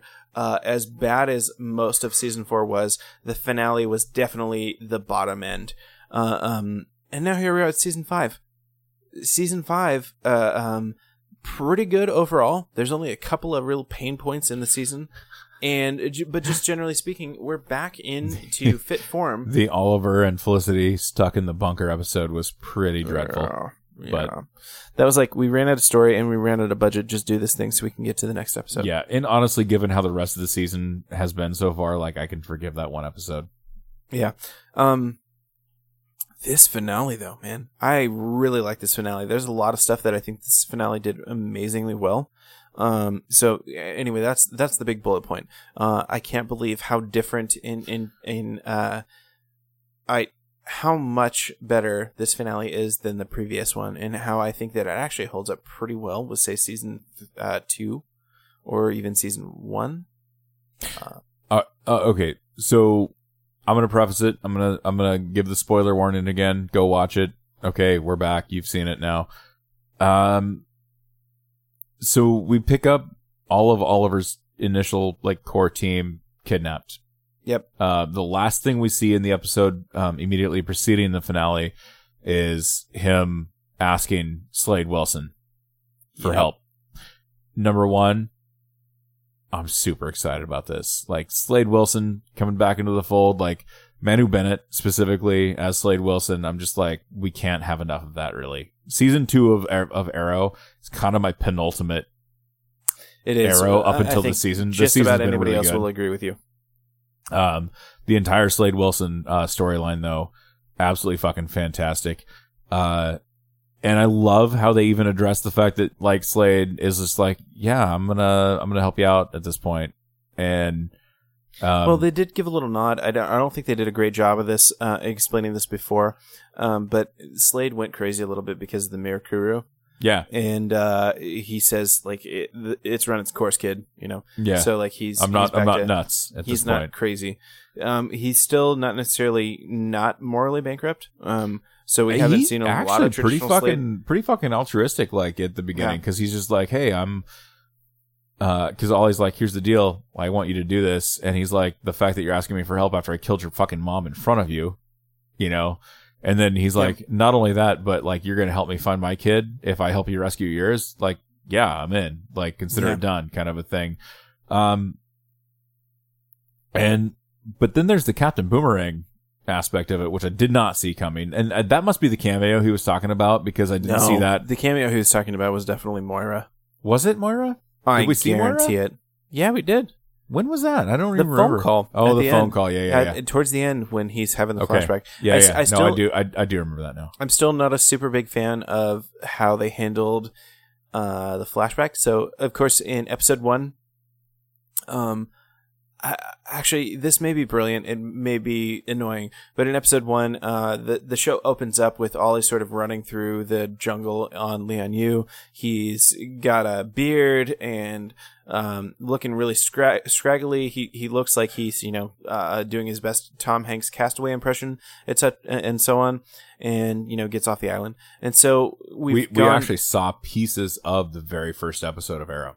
Yeah. So we we're now getting to um, season five, and we've set up a situation in which that can't be the case. Like he cannot have the you know the the full scraggly beard, and so what happens is you know they give him the kit and uh, the, the makeup kit and stuff like that, so he can get that all set up. So I'm not sure I like that, but on the other hand, it's a little bit brilliant because that season one you know thing looks like uh makeup essentially and so in this case it's a little bit smart that they did it that way um so Which in Hollywood speak is like, here's the deal. We didn't really have a budget. We did Yeah. this kind of thing. Yeah, It kind of looks like like shit, but now we're gonna MacGuffin it right we, in. We, we shaved a cat and just glued it to his face. Yeah. At least it wasn't yak pubic hair like The Rock had to wear in the Hercules movie. That's a good point. He, the Rock literally had yak pubes on his face during that movie. I'd like to know whose idea. You know what would look great? Yak pubes. You ever seen a yak's balls? yeah. Just look at those, glorious. Can you smell what the yak balls are cooking? Yeah, trim that shit up. Let's put that on the rock. Um, yeah. okay, so that's that. Anyway, the the short of it is, um, this this episode was mostly great. Like they finally had a meaningful villain, uh, um, especially after Damien Darhk, who was entirely wasted. I think um, they had, which actually Damien Darhk was so much better on Legends. Oh, I was just gonna say, like the only thing that good that came of Damien Darhk on Arrow was that he went on to do Legends. Merlyn, same thing with Malcolm Merlyn early this last season. I mean, like he really, really on Legends was able See- to kind of stand out. Merlyn's story really should have ended with like season one, and the only real uh uh good thing that came out of extending it was his relationship with Thea, but everything else was pretty much I like, like the Ra's al Ghul aspect a little bit. Yeah. It was it was during one of Arrow's weaker times though, so I can kind of see how anybody would look over that and just like wish it didn't happen. So I mean, yeah, I, don't get know. that, I, but- I'm not I'm not a big fan. Uh, I I'm I'm never gonna. John Barrowman is is kind of like Tom Cavanagh in that like I'm really not gonna have much objection. To him coming back. Yeah, uh, no matter what he does. Yeah, so we were texting about this. Um, Barrowman, um, he he takes he takes the hit for Thea. Uh, Thea, we- we're Yeah. walking through the island. Thea steps on the landmine. John Barrowman says, "Okay, what we got to do is blah blah blah," and then he's just like, "Nope, fuck it," and shoves her off the landmine, even as she's being a total shit. Um, uh, well, when I say total shit, I mean like she's not really in love with her murderous psycho father. Yeah, like she's like, no, you're not gonna use this as a way to fucking convince me that you're a good dude, kind of a thing. Yeah, and then he just shoves her off the landmine, takes her place, and seemingly dies. Um, Which, as fucked up as Malcolm Merlyn is, right? Like, it doesn't matter how fucked he is as a person. Like, you really still get the impression that, like, it doesn't matter to him if he lives or dies as long as Thea yeah, is is is safe. Um, which is kind of one of those things because even the same thing, same thing could be said for Moira. Um, season was it? Yeah, season two. Like when when as because it was kind of brought out at the end of season one that she was plotting the the whole thing with the Glades and whatnot. yeah, a little bit. Uh, she's a fucked up person, but she still legitimately cares for her kids and whatnot. And I think that's a really good um uh kind of metaphor for the whole series. Really, like uh Malcolm Merlyn, same thing. Like he's fucked up, but like Thea is his kid, and he's always known it, and he's always kind of felt that that paternal instinct when it when it comes to her. Yeah. Um. But yeah, no this this season was it was heartbreaking, but at the same time, like I can see how they can very easily bring him back into the fold at some point if they want to. Well, I mean, it's an on-screen death, or off, off-screen. screen, off-screen death. Yeah. Off-screen deaths, for all intents and purposes, may not exist because, especially with comic book properties, like we already know, comic books famous for bringing back characters who are super dead. Uh, Barry Allen probably being one of the most notable examples of a character who came back after certain death. Um, so I'm not really worried about the. Uh, possibility of him returning obviously we've already you know talked about it previously in the show that he said he's not he's he's done with the arrowverse for now which at, at the very least means he's not planning to come back you know this next season Like you won't see him in the 2017-2018 season, but like Yeah. here's here's the thing, like when the when the group of uh of Chase's men show up and they're just like blah blah blah and he's like, "Well, let me show you." Like it goes from that and then there's a several second pause, yeah you know, before you even get to Thea and uh Felicity as they're making their way back to the plane or whatever before you see the explosion. So and I mean, if you're the leader of the League of Assassins or League of Shadows or whatever you want to call it, like that's a lot of time. That's plenty of time to to do whatever you need to do to yeah not th- die. there's zero reason that we need to believe he's dead dead Yeah. Um so that was a big moment in the thing. Um i guess the biggest thing here is uh, chase. Chase is just such a good villain. Um chase chase coming to the end the ending of this show holy shit is ollie's kid gonna need some uh, therapy. That's that's that's the funny the, like the most tongue in cheek slash ironic piece to the whole thing is Chase's speech. Okay, so I'm gonna preface this: the the entire fucking island is is rigged with explosives, and the dead man switch is Chase. So if he dies, the whole the whole fucking island goes up, right?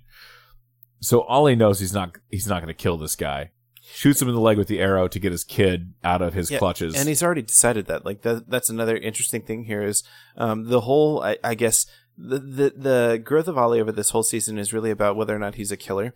In season one, obviously, he's a brutal fucking murderer. At some point uh, during season three and four, he decides he's not going to be that killer anymore. Right. He's going to be a hero. Chase and- Chase's big plan is to get Ollie to reveal to the world that he is a killer that enjoys killing, and Ollie comes to the decision on his own that he's not going to play that game anymore, and that it doesn't matter what he's done in the past. Like all that matters is who he is as a person now, and he's not the killing type. Yeah, And, um, but but like Chase's speech, even at the end, even after Oliver has the kid, uh, William, right? yeah, I think so. Yeah, even after he has William, like he's like, your kid's gonna be fine. He's young, like he's gonna pull through this, even though your friends are dead. And Ollie's like, what? And then like Chase blows his fucking head off. Did you catch that he used the same, if not the same gun, definitely meant to draw symbolism to the gun that uh, Robert Queen used in episode one? No, I did not, because I, didn't go back and rewatch. anything. very, if nothing else, very, very similar. Uh, I, I I saw it on a Reddit thread, so don't don't mistake this genius for my own. But Yeah, yeah, yeah. You might as well tell me you read it on Tumblr. um, uh, no, the um, but just just the the entire thing is like, no, he's gonna be fine, except for the fact that he just witnessed you fucking blow your brains out. Like, yeah, so no, he's messed up. He's been he's been a kidnap victim. He's you know all these things that have gone on. That, that- no, the kid's gonna be fucked up. his goddamn dad is the Green Arrow, Yeah. which he's finding out right now. Why why can't you be my father? Well, because you're the Green Arrow. Okay. Yeah. Yeah. No, this kid this kid's therapy bills like he needs to get back to Queen Consolidated because he's gonna need that money just to pay for this kid's therapy. Yeah. Yeah. No, um this episode I thought was really really well done. Um there was one scene in particular that I was just like god damn it. And that was the part where Felicity kissed him before she was like taken off. Yeah. See, and um, I don't know And that that scene wouldn't have bothered me if it wasn't for all of season 4. Yeah, that's the thing. Like at this point, I'm just kind of like triggered, you know, like because Yeah. I, I, I don't really want any more Felicity uh, Oliver drama, and it's not because I don't think that there's any reason why they can't be together as characters, or that would necessarily be bad storytelling. It's just because so much of season four was bad storytelling, in which you take the superhero and and pair it around uh, You stupid neutered it. relationship drama bullshit. You essentially neuter Oliver Queen yeah, in so telling the story and and it didn't have to be like that. when I watched that, I was like, no, don't fucking do that again. Like, just let it die. There's no, like, you- cannot redeem this relationship at this point because you fucking killed it at this point. So Oh, well- just please stop. and and there's there's ways you can tell the story without fucking everything up. How many years has Clark loved Lois without it really being like Yeah, for sure. you know? So you've got that. Um, but yeah, that that one scene in particular, and and here's my thing, like. Ultimately, Chase blows his head on own head off, so the island blows up while Ollie's friends are presumably on it. This is hard because Eddie and I are both pretty sure nobody's dead. I'm kind of on the page that if anybody's dead, it's Thea, just because she played such a small role toward the end of the season that like it, it, it might be easy to write her off at this point. And it would be probably one of the most impactful deaths. Yeah, and I don't Um, necessarily want to see that. Um, I, I don't. Uh, but, you know, really, I don't necessarily think anybody's dead. I think that they're going to come out with a, a season Malcolm, one. Malcolm, they're going to say is dead. Malcolm, Malcolm, the show will at least assume he's dead for so so long. Um, we again, I, I don't think that means anything. I think you can come back and just say, well, we, you know, because they already presume he's dead before any of this actually happens, um, just based on the circumstances. Um, but everybody else, I think, is probably going to make it out okay. Uh, so it's going to be kind of a, I don't know. It depends on how they do it, but I could see myself being a little annoyed, and, and if you know, first four minutes is season or uh season are we five now season six episode It'll one be season six, yeah. is is like uh oh well everybody's fine turns out they hid in a fridge Yeah, that's the thing. We don't want that.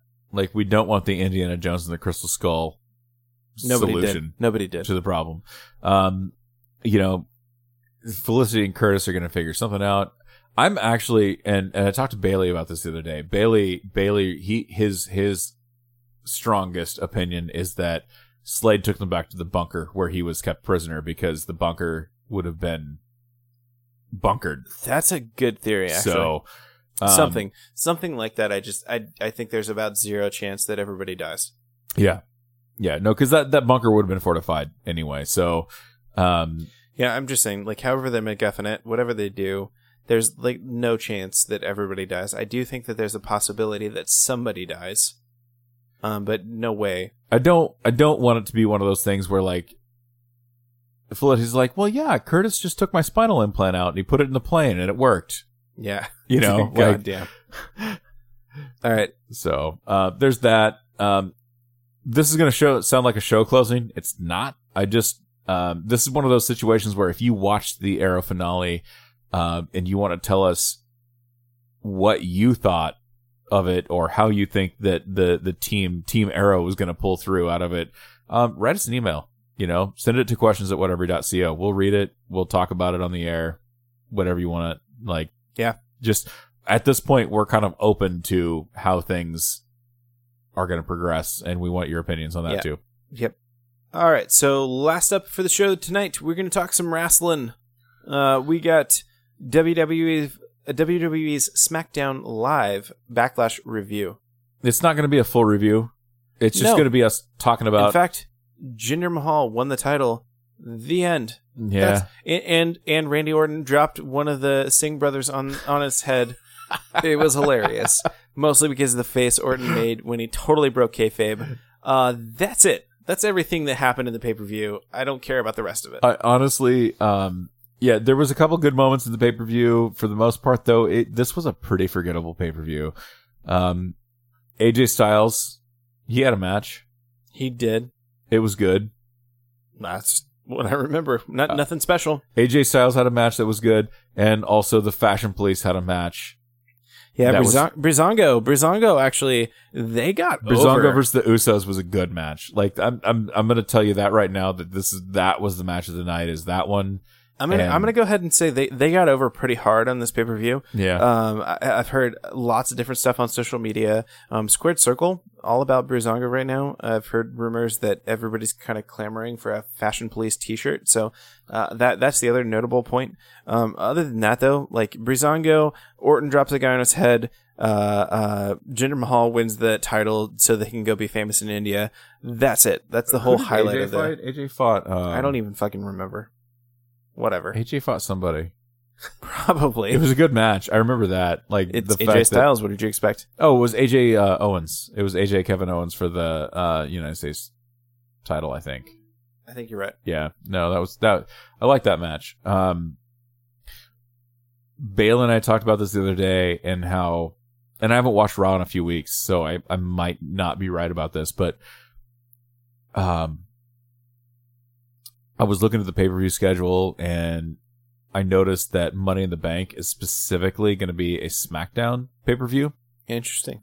Um, and Bailey was like, "Oh, that's bullshit," blah blah blah. And I'm like, "Well, you can't have Money in the Bank be a Raw pay per view because Brock Lesnar's the champion, and the whole idea behind Money in the Bank is that you can cash it in anytime, anywhere for a shot at the title. But if Brock Lesnar's never there, that doesn't really work. not very not a very good. Yeah. So there's that. Um, but then we were talking about um, how at this point the Intercontinental title should be the primary focus of Raw since since Brock isn't there, right? It should be being treated like like it's a big deal. And yet SmackDown, who has the World Championship, the World Heavyweight Championship belt, they also have the United States belt. They're treating the United States uh, the United States belt almost or not even almost they're treating it as though it's just as important as the world heavyweight belt AJ They- they Styles of versus are, Kevin yeah. Owens and then you got Jinder Mahal versus uh, Randy Orton and honestly one of those matches was better than the other I'll leave that up to you to decide Yeah. um, but uh, it it seems funny to me that the, that the brand that actually has a title that can be defended weekly if needed uh, is still treating like one of the lower belts as though it's it's equally significant. Um, and that's good. That's good for business. I mean, obviously, you want the United States belt to be important. You want the Intercontinental belt to be important. Um, it's just one brand is doing it better than the other. Yeah. So All right. That's that's that's our review of Backlash. It was pretty forgettable. It was a thing that happened. Let's talk about another thing that happened, though. This is a good thing. Um, Stone Cold Steve Austin versus The Rock. I will I will I, I will I will interrupt you just long enough to say that the most significant thing that's come out of the Backlash pay per view so far is that Bailey left two beer bottles on my back patio, and my wife is still bitching about it because they are still there. rookie move, Mr. Bailey. Rookie yes. move. So, Um, all right, so the last last thing we're going to talk about before the we end the show is going to be Stone Cold Steve Austin versus The Rock at WrestleMania 17. Uh, I picked this match in particular because it's coming up pretty close in the watch through that I've been doing since the network debuted, which is I've been watching every Raw and every SmackDown as well as the pay per views, um, leading up like from the beginning of Monday Night Raw in 1993. Daunting task, I know, but somebody has to do it. Thank you for sacrificing for the team. Um, I am currently in my watch through. I just finished Armageddon 2000, which was in December of 2000, as well as the Raw and the SmackDown that happened immediately after. Uh, WrestleMania 17, um, where this, the, the Stone Cold versus The Rock match that we're going to talk about happened is about three and a half months away from where I'm at continuity wise. Uh, This is a also, big it's- match. it's kind of continuity. Uh, it, like it's one of the bigger matches that's happened. Um, we've talked about some things that have happened later on. Um, in particular, the Kurt Angle versus Benoit match that we watched uh, a few months ago or a couple months ago, and that was specifically just because Ben or um, Angle was being inducted into the Hall of Fame, and way I, I wanted to pick like one of the absolute best Angle matches that I could find. Yeah. Um, but I'm trying to kind of go in order besides that kind of a thing. Um, and this match was, was coming up pretty close to things we've talked about in the past. This was significant for a couple of reasons. Number one, Eddie and I watched it and both of us immediately started talking about how much different the product was in 2001 versus what we have these days. Um, and we attributed that to the fact that the guys that we have right now currently are able in the ring physically like they're they they they can perform Yeah, in fact, I'll go even further and say that the guys that we have right now maybe are a little bit better in the ring in some regards. Like you, um, that we, I think I said very specifically, like Cena gets criticized for only knowing five moves, and uh, that's not true. Cena's actually pretty good. Um, but he- when we talk about The Rock, when we talk about Stone Cold Steve Austin, these guys are not huge. They don't have a huge number of moves to their set. they're, it- they're not quote unquote technical wrestlers Yeah, and it's not like they're doing amazing uh, things in the ring either. Um, the moves that they that each one of them have are, um, you know, most of them I think Matt and I could probably perform. Uh, what what they we we wouldn't sell it as well, Yeah. and we wouldn't probably nail it the way that they do. Um, but but they're not difficult moves either. So I think from a technical, you know, like how who wrestles better, today's day has probably got that a little bit more down. Um, but I will say the smaller move set and the the difference in wrestling means that um, when The Rock throws a punch, it hits harder. Like it just feels better. Um, when they do something like a spine buster, wh- which both of the guys did, we saw multiple spine busters during the match. They just look better than than the current product does. Um, they, they're just tighter. They're just more precise. They look more impactful. You know, whatever the case is, it, it tends to be that way with pretty much all the moves that that we were watching tonight. So so there's a couple things here um number one the rock and stone cold have always kind of had that chemistry in the ring um where they're they can feed off of one another pretty easily the other thing too that we talked about though is that even though the the guys that we have in the ring these days are technically maybe more proficient than than what we had in the attitude era um the reason the rock and stone cold were so over and when i say over i mean like uh fans like them, fans like them a lot. The reason they're so over is because they understand the characters they're portraying. Like they, like they build that into their persona. Like there's no question that when The Rock comes out, it's The Rock. There's no question when Stone Cold comes out, it's the Stone Cold, um, uh, Steve Austin that, that, uh, of, of legend. Um, they just, they, they have that, that deep rooted understanding of who they are as a character, which enables them to tell a story quite a bit better than guys that may be physically able in the ring, but don't have a connection to the audience. It doesn't matter if you're a rock fan or a Stone Cold fan, like the audience was connected to those guys in some way, no matter Yeah. what. Um, and that's that that's a huge, huge benefit when you're in the ring trying to tell a story because obviously you're, um, by the this is 2001. In 2001, the business was almost as exposed then as it is now. Like we we knew at that point um, through documentaries like Beyond the Mat or whatever that the outcome is predetermined. We know this, but we're asking people to to suspend their disbelief for long enough to be entertained. These guys knew how to do that. Like they weren't trying to insult you. Like it, it it's like we've asked you to believe for just a little bit that this is a thing and we're going to make this as believable as possible for you. Whereas these days it's just like, well, you know, it's not real. So whatever, Yeah. you know, So the other thing that I'll say um, per, about this, we talked about this uh, as we were watching the thing too. Um, both of the guys are just way better on the mic than anybody today. Like just in a different league. Um, Stone Cold Steve Austin steps to the mic. Uh, I never for a second stop believing that he's doing anything other than playing Stone Cold Steve Austin. Um, the Rock steps to the mic. He just it sounds as natural as breathing. Like Yeah. there's just never a bad like they don't do bad spots really you don't feel like they're acting. you don't feel like they're acting. They're so good at that, uh, uh, and I don't know what it is, but definitely that is not the case for the current product. The current product, almost nobody is close to that. They're scripted right now. They're so unbelievably fucking scripted that it's it's not even funny. And um, we've talked about this. Bailey and I have talked about this specifically. Um, Roman Reigns, for example, Yeah, he's so scripted that like it, you're you're you're hamstringing him. Like he can't do a ton. Um, there's been a couple occasions where Roman has been given like bullet points and just been made to like go out there and and kind of feel his way around with just those those bullet points, and he's done phenomenally well in those situations. Um, I part of the reason they they're they're so heavily scripted is is because it's control. It's Yeah. very easy to control your product when you do that.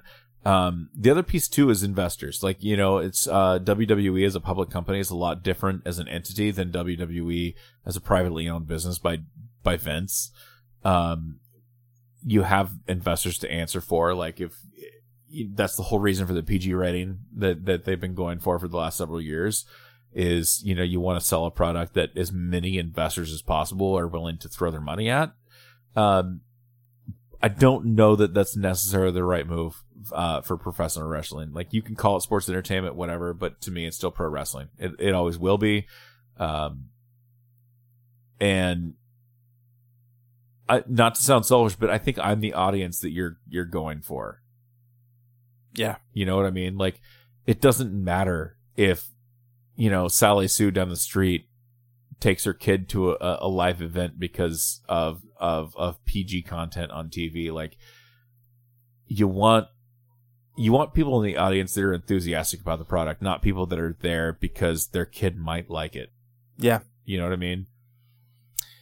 Yeah. So this match in particular, um, man, there's a lot of stuff that in here that they do really well. Like, uh, at, the, at this point in the product, we've got Stone Cold Steve Austin and The Rock, two with the most notable finishers of the day. We got the Stone Cold They're Stunner. so over. Both of Yeah, those geese. we got the rock bottom. Like, um, the fans absolutely love everybody. When I was going into this, I was like, "So is the Rock is the Rock a heel right now?" And he's like, "No, he's a face."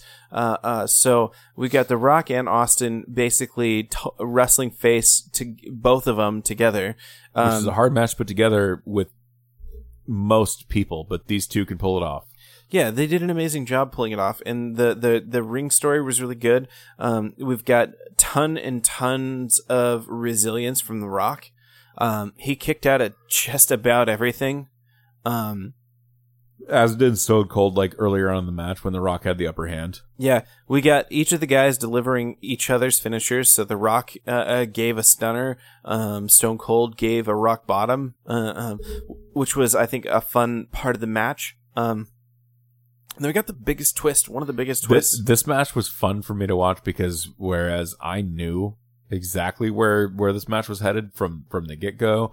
Uh, this happened during a time period when Eddie wasn't uh, watching the product at all, and so I I kind of I threw this in there uh, for my own benefit, just because I knew where the match was going, and I knew Eddie was gonna. Yeah, so we've already was talked gonna mark about, out like, a little bit. Um, uh, St. Valentine's Day Massacre. We have Stone Cold Steve Austin versus Vince McMahon. Uh, Stone Cold and Vince having two of the biggest Pretty like adversarial relationships. Uh, and that was a big storyline for a long time. Stone Cold is the anti-authoritarian and Vince McMahon is the company, uh, and they go at it at, over and over and over again. So when Vince McMahon comes out, I don't know what the fuck's going on. So I'm asking Matt, like, what's the storyline here? And he's like, uh, we don't know at this point. So Matt, Matt already knows what happened, um, but he's like, at this point, nobody knows. So, like, if you're watching this live, Vince McMahon's just coming out of the ring in, you know, somewhat, somewhat, you know, Vinny, Vinny Mac For ring no attire. apparent reason, he's already had a match with Shane. Yeah. And, and, the and night. we don't know why that is. And so he, uh, the, the first thing we see really is, um, The Rock has a pin on Austin and, uh, um, Vinnie Mac comes over and pulls him off. And so that's the first big question mark is like, why in the fuck is he helping Austin? Why is he not, you know, why is he trying to hinder? Because that's the other angle. It could be, why is he trying to hinder The Rock? And so I'm like, looking at Matt, like, what's going on here? Did The Rock, you know, fuck Stephanie last week or something like that? And, uh, he's like, no, there, there isn't a reason yet. So, um, and then we get more interference from McMahon uh, favoring Austin. And then at some point, uh, he gives Austin a chair. Austin just straight up says, "Hey, hit this guy with a chair." Yeah. He so we got Vinnie Mac um, hitting a prone uh, um, a rock with a chair. Uh, he still kicks out, and then uh, Vince hands the chair to Austin. Austin goes to town, finally gets the pin, picks up the win, and uh, everybody at this point is confused, especially me. Like I hadn't been watching the product this time. Uh, Matt's given me no help, and so it, it's for a reason, Yeah. obviously. yeah.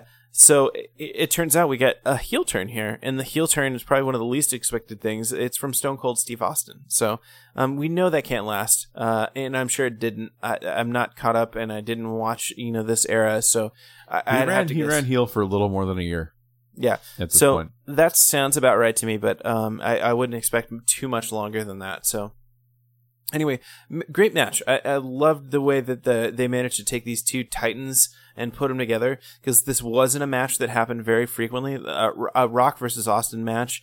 It makes sense at a WrestleMania. I can't really remember many matches uh, um, with them.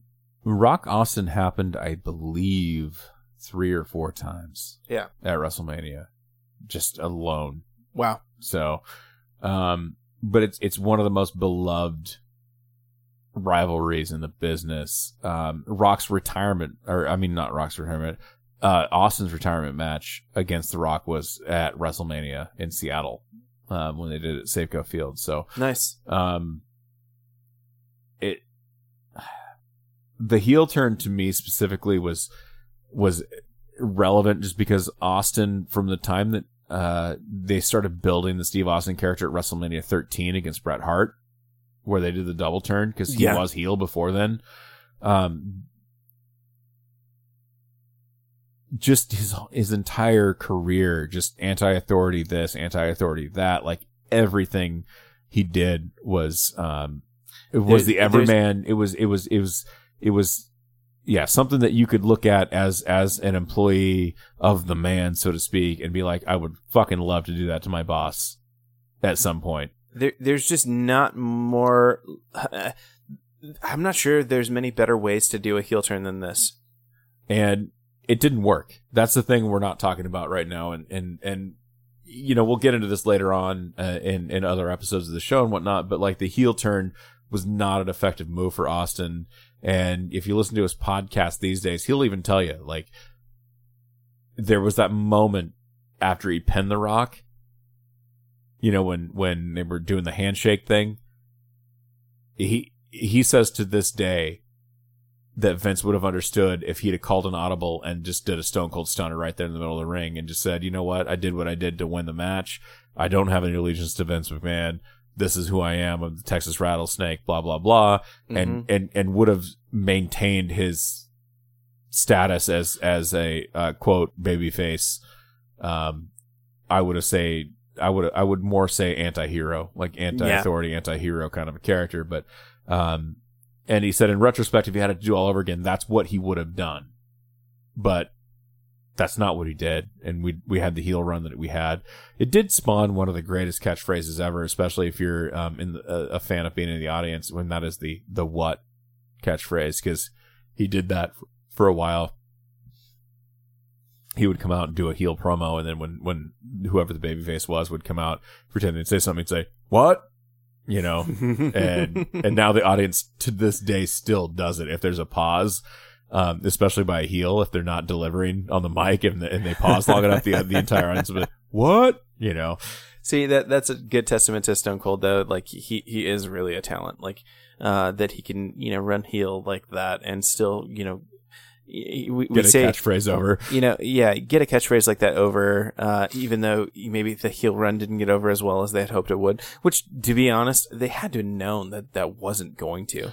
Yeah, it's uh, that's the lesson they learned from that. Like, because people like there's there's certain factions of the audience to this day that are just like, well, turn Cena heel, and I'm just like, well, that's no, No, like turning Cena heel is never going to work. because he's not going to stop doing Make a Wish. Yeah. You know what I mean? Like that's never to happen. And so like you look at the heel and it's like, oh well, yeah, he just kicked this guy in the balls last night, but now he's signing, you know, yeah. Signing jerseys for cancer patients. We're, we're at this know? odd point where, like, in, in kayfabe, out of kayfabe, but, like, there's too much blur. And so, you, number one, Cena's too much of a good guy in real life. But number two, uh, I just, I don't see how you could meaning, meaningfully turn him heel and have it work out at all. Yeah. We had the guy to propose to his wife at WrestleMania last year. There's no fucking way That's- the guy like that pro- turns heel. that's that's part of what's re- what's wrong with business these days. Like Bray Wyatt, right? Bray Wyatt is is the guy that they're like, oh, he's the next Undertaker. Like that's kind of how they're portraying him. But you know what? Bray Wyatt posts pictures of himself taking photos, like selfies with people at the Waffle House. You know who didn't do that? The Undertaker. Yeah. No, there is no ex- next Undertaker. Anyway, uh, getting off the beaten path here. Do you want you got anything left about this particular match, or should we wrap it up? Uh, I don't have anything left to say about this match other than that it's a phenomenal fucking match. It is. It, it is a really amazing match to watch, and I think especially if you're a fan of the product today and you haven't watched it before, I would recommend it because it is a different sort of thing uh, back then, and there's a lot of strengths there, and I think there's a lot of strengths you'll see. We were talking about some of the things, uh, you know, like that during the actual show. But just in general, like I'd like to see them bring back some of the elements that they've lost this time around. So It's it's a long-ish match. yeah, Um, I found But the checkbook that my wife's been missing for like a month. Nice. It's been right between the mixer and the record that's player. amazing. Anyway, um, it's a long-ish match. Eddie might have noticed during the match that I kept checking the time on it. Mhm. Um, here's the thing: I wasn't checking the time on it because I was bored, though. I was checking the time on it specifically because when I watch matches these days, when they start to draw, when like when they start to like get up there in time, it's it's noticeable. Like I feel it, and like during this match, like I knew it was a longish match, but I kept checking the time because I'm like, well, that must have been long like what match, eight but minutes like- or something. but it's a Yeah. good match, you know. And so I kept looking at the time to see how long the match was going on. It didn't feel like this match was too long. yeah, no, it didn't. Like, I'm a huge fan of Seth Rollins and Triple H, but their match at WrestleMania this year was too long. It should have been a six to eight minute match at at most. Yeah. Um, only because that's all that the story needed to progress, and instead Triple H had an eight minute entrance and then a 25 minute match. Um, God. so anyway, that is what it is. Um, that's the wrestling talk for this week. We are going to talk a little bit more um, next week, probably about the Hardys and the and the potential broken uh, gimmick. Yeah. Uh, just because there's been some uh, recent news uh, coming out of TNA's camp actually about the the lawsuit, things like that. So uh, we'll talk about that next week. Uh, not super important this week. That's the show, guys. Yeah. If you want to tell us about all the things you liked about this match as well, or you want to get more details about where you can watch it, you can go and hit us up on Twitter at whatever show. We are on Facebook at facebook.com slash whatever show. We already mentioned, but if you wanted to send us an email the old fashioned way, we are questions at whatever.co. And if you'd like to give us money to promote your shit, uh, we are at sponsors at whatever.co. Definitely hit our Twitter up though. Twitter we're gonna see it. Like that's the thing about Twitter is like, like, I'm, I just I kind of hate watch Twitter at this point. Just like every day I open it up and to be like, how how did Donald Trump fuck us today? So there's a generally good chance that if you tweet at us, I will see your message like in near real time. I actually have my notifications set up so that if anything comes into the at whatever show account, like I get a notification that says, "Hey, somebody did this." So, Nice.